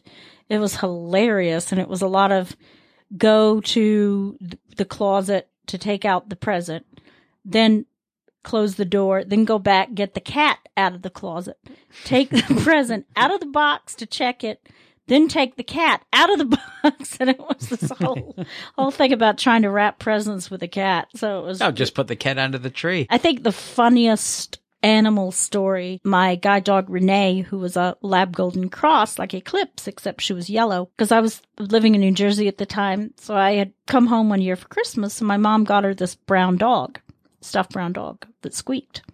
So we left animals at my mom's house and then she had her animals in New Jersey.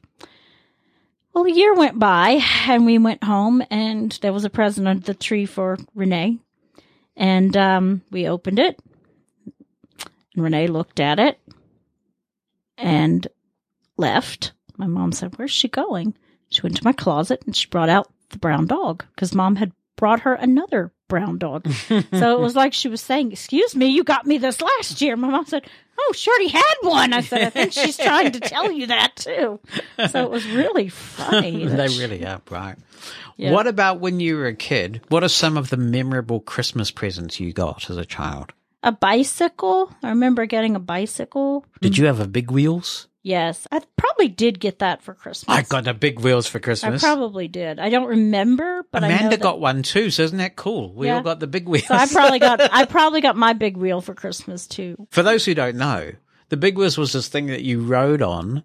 Did it, it had pedals, right? It had pedals, I think, like a kind of a- Yes, yeah. did And yes. and then when you when you went it fast enough, it had some sort of contraption that made it go brrr, like a Yeah, it was like the a motorbike. front wheel. On it. Yeah. it had a big wheel at the front and two back wheels, and it had a like a little thing that you could store things in. It had brake. I remember it had a brake on it because Mm. my friend and I would fly down our hill and just hit the brake right before he crashed into the car. so we were very deadly on our big wheels. Yeah. I think the present that I was most excited about from my childhood that I remember was my 10th birthday. And they had announced the release of this thing called an Andy Gibb microphone. Oh. And the Andy Gibb microphone was this, well, it was just a microphone, like a traditional microphone, like the ones in the studio are shaped, front address microphones. And then at the back of the microphone, they had a telescopic antenna and they had a button that you held down and it had a nine volt battery. when, when you held this button down on the Andy Gibb mic, it broadcast on AM. And by default, it was transmitting on 800 kilohertz. You could put a little, uh, screwdriver in this little hole and adjust the frequency. And you could also do some other things to it. Like I, I worked out that by attaching it to hmm. all this bare wire and stringing the wire up, Gee. I could actually increase the power of it. And I would sellotape the button down and I would Yeah. actually run little radio stations with this Andy Gibb mic. And I was so determined to have this mic. Just the idea of having an AM transmitter of my own. And I actually got given some money just before Christmas. And so I said to my parents, am I getting this from you or not? Am I getting this from you or not, mum? Because if I'm not, I'm buying it right away. Yeah. So they had to tell me, yes, you're getting it, but you can't have it until Christmas Day. I was so excited about getting my Andy Gibb, I had a Barbie one. a Barbie microphone Yeah. That broadcast on AM. pink. Yeah. It was like the Andy Gibb mic, except it was Barbie. It was pink What, and what made it a sparkly. Barbie mic? It was pink and sparkly and girly and, you know. Wow. But it, so what did you do with yours? I could never really get it to work. You could broadcast on it, the same type of thing, you know. And um But you couldn't get yours to work? I couldn't really get it to work. I mean, it sort of did, but it wasn't like yours. Hmm, that's a shame because man, I loved mine. Oh man, I loved that. Thing. I just used it to like make announcements on walking around talking into it, like yeah, so it sounds like it worked, something. but but but like we we just kind of pushed ours to the limit. Yeah. So this is being a geek. And then later you could get FM mics, and they had a physical switch, so you could switch those on, and they stayed transmitting as long as you had I the think that's what mine was. I think the Barbie one it did have a switch on it. I do remember that. Wow, yeah, because with this one you had to ago. hold the button down. Yeah. So that's why I had to sellotape the button down so I could do hours and hours of transmission. trying to think what other things I got so much. Nine volt battery. Now we should I'm point out, in the interest of full disclosure, Yeah. on this final Mosen at large for the year, that here you are at the ripe old age of no, I did not say that. Yeah. At, at a good age, and you still haven't put your tongue on the terminals of a nine volt to, battery. because I don't want to. I think we should get you to do Nope. that for Christmas. Nope, not doing it. That that is the worst Christmas present I ever got. Oh, the pin. Yeah, it was a few years ago. We were all spending Christmas with my parents, I believe. I think it was still Amanda and me then. And we were all there. The kids were there and we were handing out these little gifts and the kids seemed so excited about this one particular gift they had. They were sort of like, and then they give me this thing and they unwrap it. Unwrap it, dad, unwrap it. So I unwrapped this little gift and it was a very nice looking pen, actually. And I thought that's an interesting thing to give their blind father a pen. But I thought, well, I do have to sign things. And it was the thought that counted, of course. So I was very nice and, oh, that's, that's lovely, kids. Thank you very much. And then they go in this kind of very sly, weird voice. They go, push the button, dad. And then they go, yeah, push the button, dad. What? so I pushed the button. I get this bloody great electric shock Ouch. through my finger. Like a taser or It, something. it gave me one hell of Taser a pin. fright. Taser. What a mean thing. I know. one one thing that Amanda does, which I think many families, when there's lots of people in it, do because it's impossible to buy for every single person. You'd be bankrupt. One tradition, I don't know if she brought it into the family, but they get kind of a secret Santa. So they get someone's name and they have to either make the gift or buy it secondhand. Mm, mm. So yeah, that's a tradition that That that's something that she's started to do post her and me. That Yeah, well, I think just- there's yeah. just there's you know four kids and David's her husband's kids, and you know it gets complicated, and then the partners. So Yeah, yeah. you know, I know my my brother in law because he has there's four siblings, and I know they started doing that because once the grandchildren, you know, it just got it just got way over the top with all the yeah, people. yeah, yeah, and it's hard to buy for them now they're older.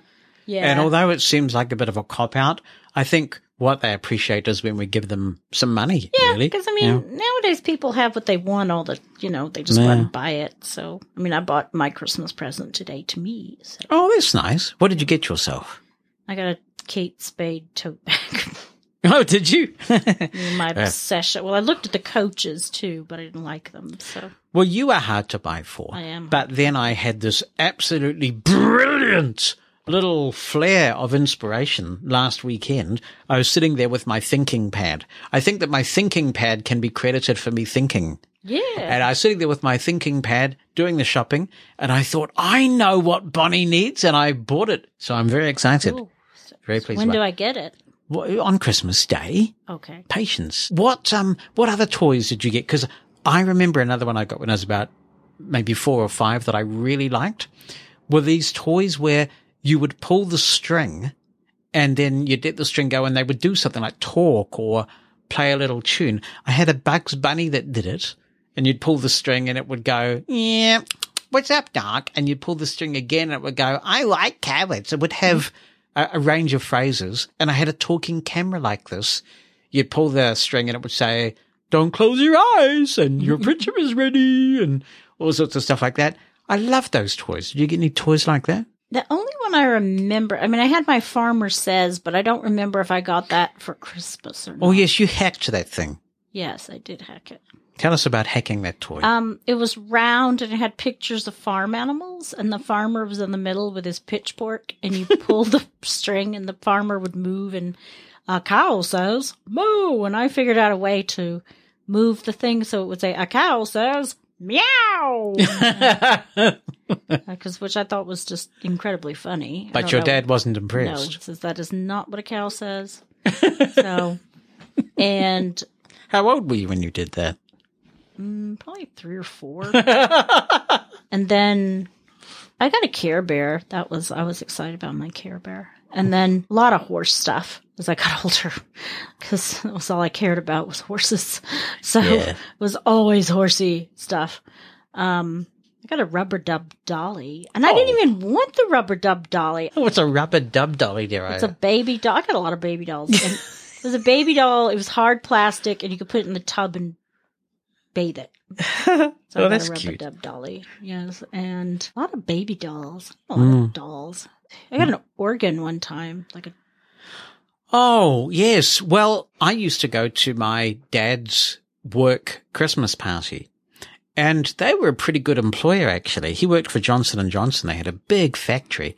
My dad used to run a poultry farm, Mhm. but then he had a heart attack quite young at 42, which is probably one of the reasons why I've got so health mad. yeah. For the good of his stress levels and health, they said he really should give all that up.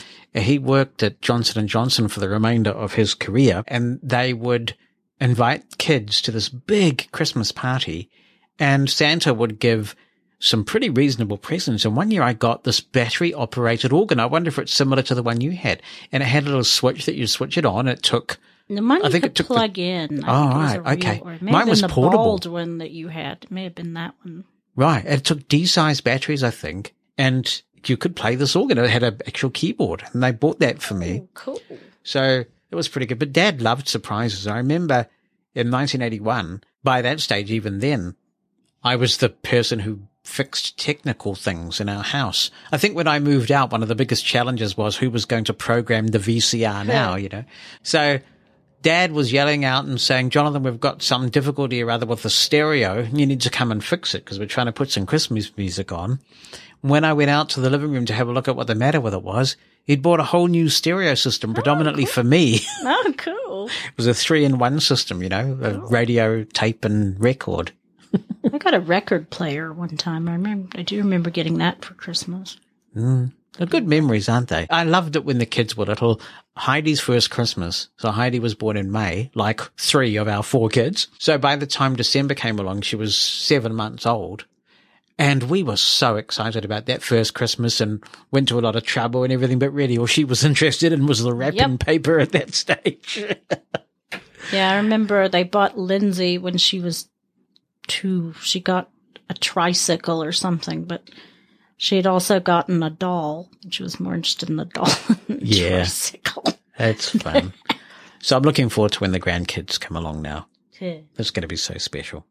So we are taking some time off. Yes, we are. It is going to be wonderful. I can't wait. yes. So I thought we would finish off by playing the story that I wrote quite a few years ago now.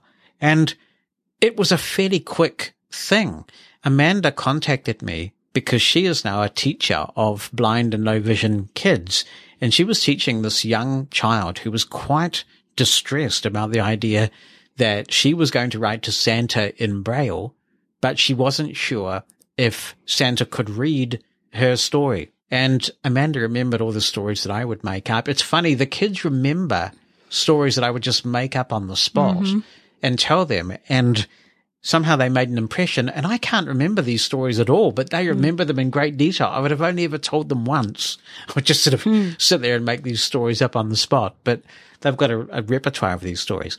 So Amanda contacted me and said, would I have a go at writing a story to reassure this child that Santa actually can cope with Braille letters? And so I wrote this story in an afternoon and then I sent it off and said, okay, well, that's that. And of course, Amanda being Amanda came back and said, that's good, but Oh, why don't you record an audio version? Because an editor. you do all the voices and everything. Why don't you record an audio version? So I did that. And, um, it's so astounding to me that something that I put together in such a short time has had such a huge impact. And every year I hear from people who say, we played this at our chapter meeting of some blind group or another, or I get emails from parents who say, I read this to my blind kid. And it's just amazing to me. And then it's even been adapted into a play and translated. I think the last translation that was done was German and somebody emailed me and said, what is a wizzy bob? it's just a made up word. Made-up word. Uh, we're looking for a German ver- word for wizzy bob. So I thought that we would play uh, Louis the Blind Christmas Elf. And, uh, well, thank you for a wonderful year. Thank and it's been great to have you on the Bonnie Bulletin. Yeah, great to be here. And everyone, hopefully 2022 will be full of good things. Yes, a bit less pandemic strife would be nice, Yeah. wouldn't it? Yes. All right. We'll catch up with you in the new year. And here is Louis the Blind Christmas Elf. Louis the Blind Christmas Elf by Jonathan Mosen. A long, long time ago. So long ago that even your teacher hadn't been born yet, so that makes it a really, really long time ago. A stylish, shiny elf driving car pulled into the long driveway at Santa's busy workshop.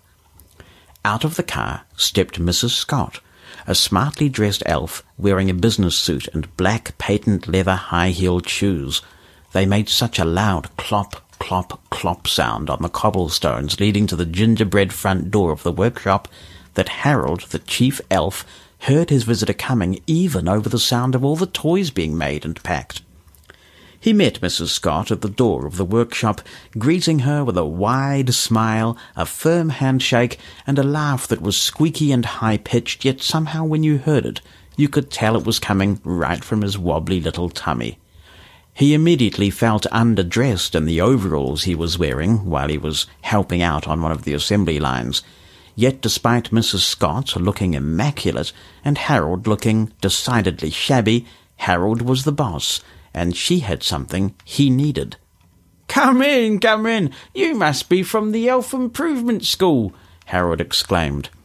Harold ushered Mrs. Scott into his office, and one of the kitchen elves was asked to make her a cup of tea. Making all those toys and assorting them for Santa made all the elves hungry like a wolf. So Santa's workshop had a big kitchen where all kinds of delicious treats were being made for the elves to eat whenever they got hungry. Mrs. Scott had been the director of the School of Elf Development for five years, but this was the first time she had visited Santa's workshop. If elves were ever lucky enough to get a job with Santa, almost no one left. That meant that even though there were many elves graduating every year from the School of Elf Improvement, not many got the ultimate prize, the job of working for Santa. Mrs. Scott was at Santa's workshop on this day because Harold had called her late one night on her elf phone, saying that with more children than ever in the world, they could use a bit more help. After the tea arrived and Mrs. Scott sampled some of the delectable fairy cakes from the workshop kitchen, she opened her briefcase and they got down to business. As you can appreciate, she said, every elf would love to work here at Santa's workshop, but I know you can only use the cleverest, most capable elves. You have so much to do. So I've brought you three elf assessments to take a look at. Mrs. Scott took out three beautifully spiral bound leather folders with the name of an elf etched in gold on the front cover of each one. This is Huey, she said. Huey loves building musical instruments. During one of his exams, he built a piano, a clarinet, a huge noisy drum kit, and a didgeridoo, oh, and a nose flute, and a plinkety plankety, all in under an hour. I've never seen anything like it. Mrs. Scott beamed. Well, now, said Harold, looking impressed. I've heard of most of those things, of course. We have lots of them being built in the workshop right now, actually. But what's a plinkety plankety? Oh, said Mrs. Scott, beaming with pride. It's a new instrument Huey invented himself. If he doesn't come to work here, I'm sure he'll be producing it for one of the big toy companies before the year is out. Hmm, said Harold.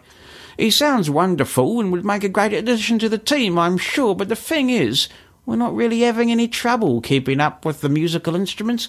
Who else do you have? Well, said Mrs. Scott, moving the second leather-bound volume to the top of the pile, this is Stewie. Now, Stewie is a genius at making toy kitchens and all the things to go in the toy kitchens. Do you know she said, getting so excited that she spilled a bit of fairy cake all down her front. So it was just as well that her garment was elf cleaning. The other day, Stewie made a toy kitchen with a fridge that really gets cold. But that's not the half of it. It only works when you put chocolate in the fridge. Put another kind of food in the fridge and nothing happens. Outstanding piece of work. Very clever, said Harold. Although I'm not convinced the boys and girls will want a fridge that only keeps one thing cool, and we do have some good engineers here, still is worth considering. And who's the last elf you wanted to show me? Ah, well, said Mrs. Scott, suddenly looking a little fidgety, I really wasn't sure about whether to suggest Louis or not. Louis is special. There was something in the way Mrs. Scott used the word special that immediately piqued Harold's curiosity. What exactly do you mean by special? Well, you see, Louis makes excellent use of his hearing. It's not that his hearing is better than any of the other elves in the school. It's just that he tends to take a lot more notice of what he's hearing. Recently, we were manufacturing a load of ride-on tractors for a toy company, and one of the Wizimy Bobs developed a fault. Oh no, said Harold, understanding exactly how serious a matter this was. You get a problem with one of your Wizimy Bobs that can really set you back. Actually, we had a fault with one of our Wizimy Bobs here at Santa's workshop last Christmas. It stopped a lot of our production for a week because no one picked up on it, and we nearly had to cancel Santa's delivery altogether. Well, exactly, said Mrs. Scott. If Louis hadn't heard the subtle change in the machine caused by the problem with the Wizimy Bobs, I think we would have lost the contract. We were so lucky he was around. I'm intrigued, said Harold. We could definitely use someone with those skills. Tell me more about this Louis. He's very thorough, said Mrs. Scott. He inspects things with his hands and often picks up on problems making things that we might miss visually. It's been very useful to us more than once. But why? asked Harold. Why doesn't he just use his eyes like everyone else? Because his eyes don't work, said Mrs. Scott. Louis's totally blind. Blind? Harold scratched his little head in utter bemusement. But how does he. How will he. What if he. I just don't think a blind elf would work in our workshop. I thought you might think that, said Mrs. Scott patiently, but hear me out. Remember how you nearly had to cancel Christmas Eve once because it was too foggy for Santa to travel? If it wasn't for Rudolph, kids all around the world would have gone without their presents that year. Oh, I remember it well, sighed Harold. It was the most scary day of my life. I was so stressed I was beside myself. Then surely, continued Mrs. Scott, you know people with a range of abilities and gifts make Santa's workshop run more smoothly. Louis can bring skills that many of your other elves don't have. You make a good point, Mrs. Scott, Harold said. Send him to us, we'll take him on. I don't want anyone getting hurt, and there's a lot that goes on in this workshop, but we'll give it a go. Louis arrived at Santa's workshop the next day with his little suitcase and his long white candy cane. He put it out in front of him so he knew when he was getting close to an obstacle. If the cane hit a wall or something left on the ground, he would feel it. And after being shown around the place, he soon started remembering where all the divisions of Santa's great workshop were located. It wasn't that difficult for Louis. He soon noticed how different the sounds of the machinery were depending on which part of the workshop he was in. Sometimes his sense of smell helped too. Just like his hearing, it was no better than anyone else's, but since he didn't have his sight, he took more notice of what his other senses were telling him. Louis was very excited about meeting Santa, but Harold explained that since Christmas was getting close, Santa was very busy preparing, and usually elves just starting out didn't get a chance to meet the big guy. Louis settled down to work as quickly as he could, but he wasn't happy. He felt that he wasn't being given as much responsibility as he was capable of. Everyone was very nice to him, but they just couldn't imagine how he could do the things that needed to get done if he wasn't able to see. Louis tried to be patient and explain. Since you've been able to see all your life, he said, you use your sight. You depend on it for lots of things, and that makes sense. But I've never been able to see, so I don't know any different. I get by just fine without any sight. I might do things in a different way sometimes, but I still get the job done in the end. Still, the elves found it hard to give Louis a fair chance. It's not that they meant any harm, they were just scared about him being hurt. Then, one day, a mad panic developed in the mail room at Santa's workshop. Every day at precisely twenty nine o'clock, a small earthquake could be felt as the mail from all the children who had recently written to Santa got delivered to the workshop. The mail elves had an efficient system of sorting through the mail and making sure that all the requests from the girls and boys got put on Santa's list. At the end of every day, Santa would always check the list twice to be sure all the good children had their requests noted. But today the mail elves had a problem they didn't know how to solve. They had received a group of letters that were nothing like they had ever received before. The mail elves prided themselves on being able to read every single language in the world. But these letters had them stumped. Rather than being written with squiggly characters on the page, these letters felt all bumpy. Hannah, one of the mail elves, said the pages reminded her of her teenage brother Brad, who was having a major problem with pimples. The page, she said, looked and felt a bit like Brad's face.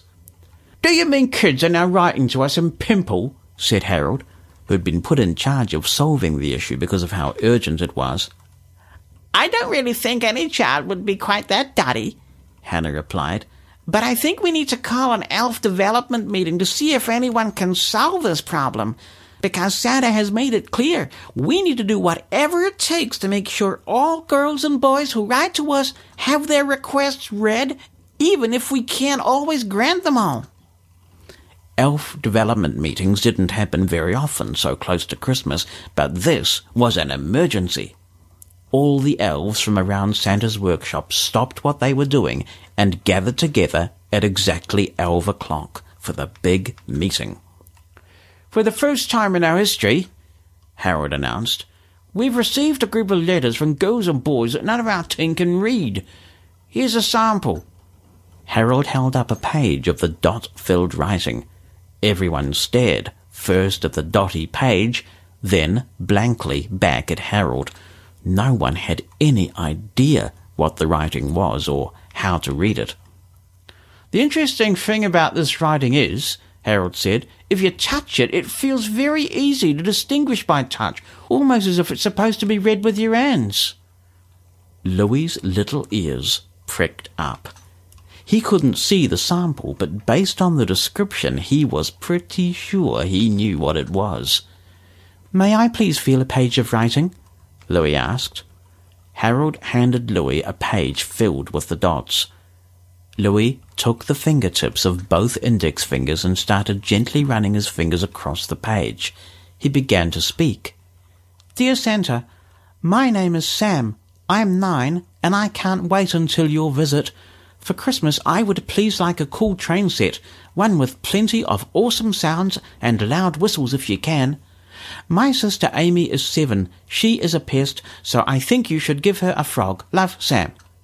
How did you do that? And more to the point, what is that dotty stuff? Harold asked. It's Braille, said Louis. It's the new way for blind people to read and write. These letters are from blind boys and girls. They're writing to you themselves. You see, Braille lets blind children write to us here at Santa's workshop just like sighted children can.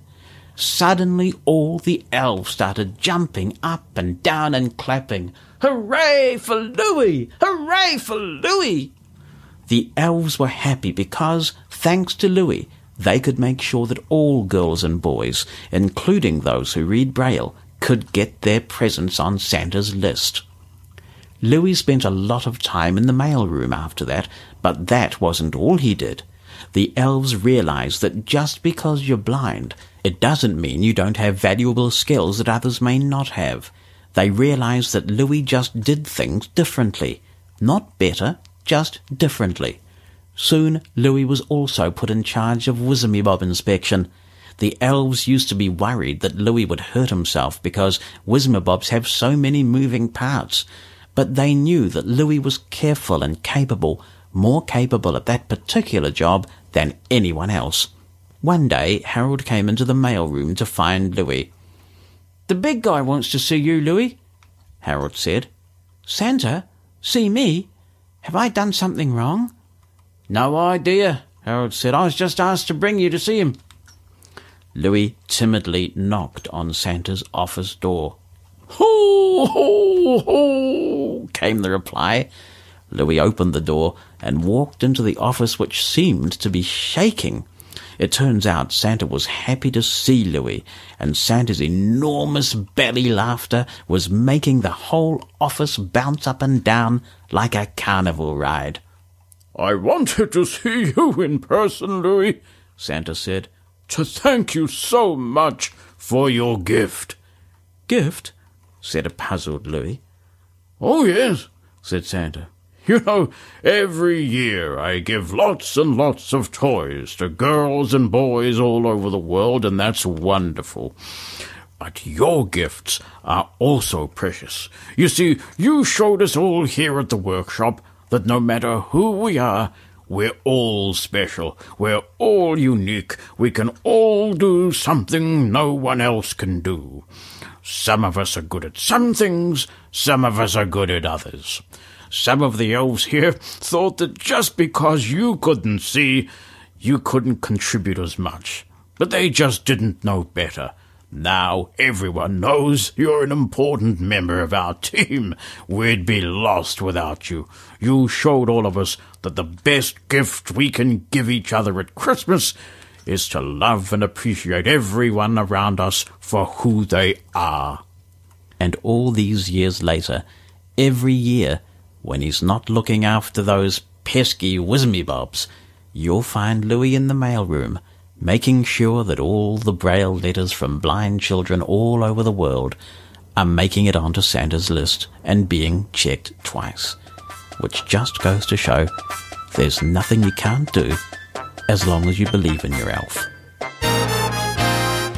I love to hear from you, so if you have any comments you want to contribute to the show, drop me an email written down or with an audio attachment to Jonathan, J-O-N-A-T-H-A-N at mushroomfm.com. If you'd rather call in, use the listener line number in the United States, 864-606-6736. Mosen at Large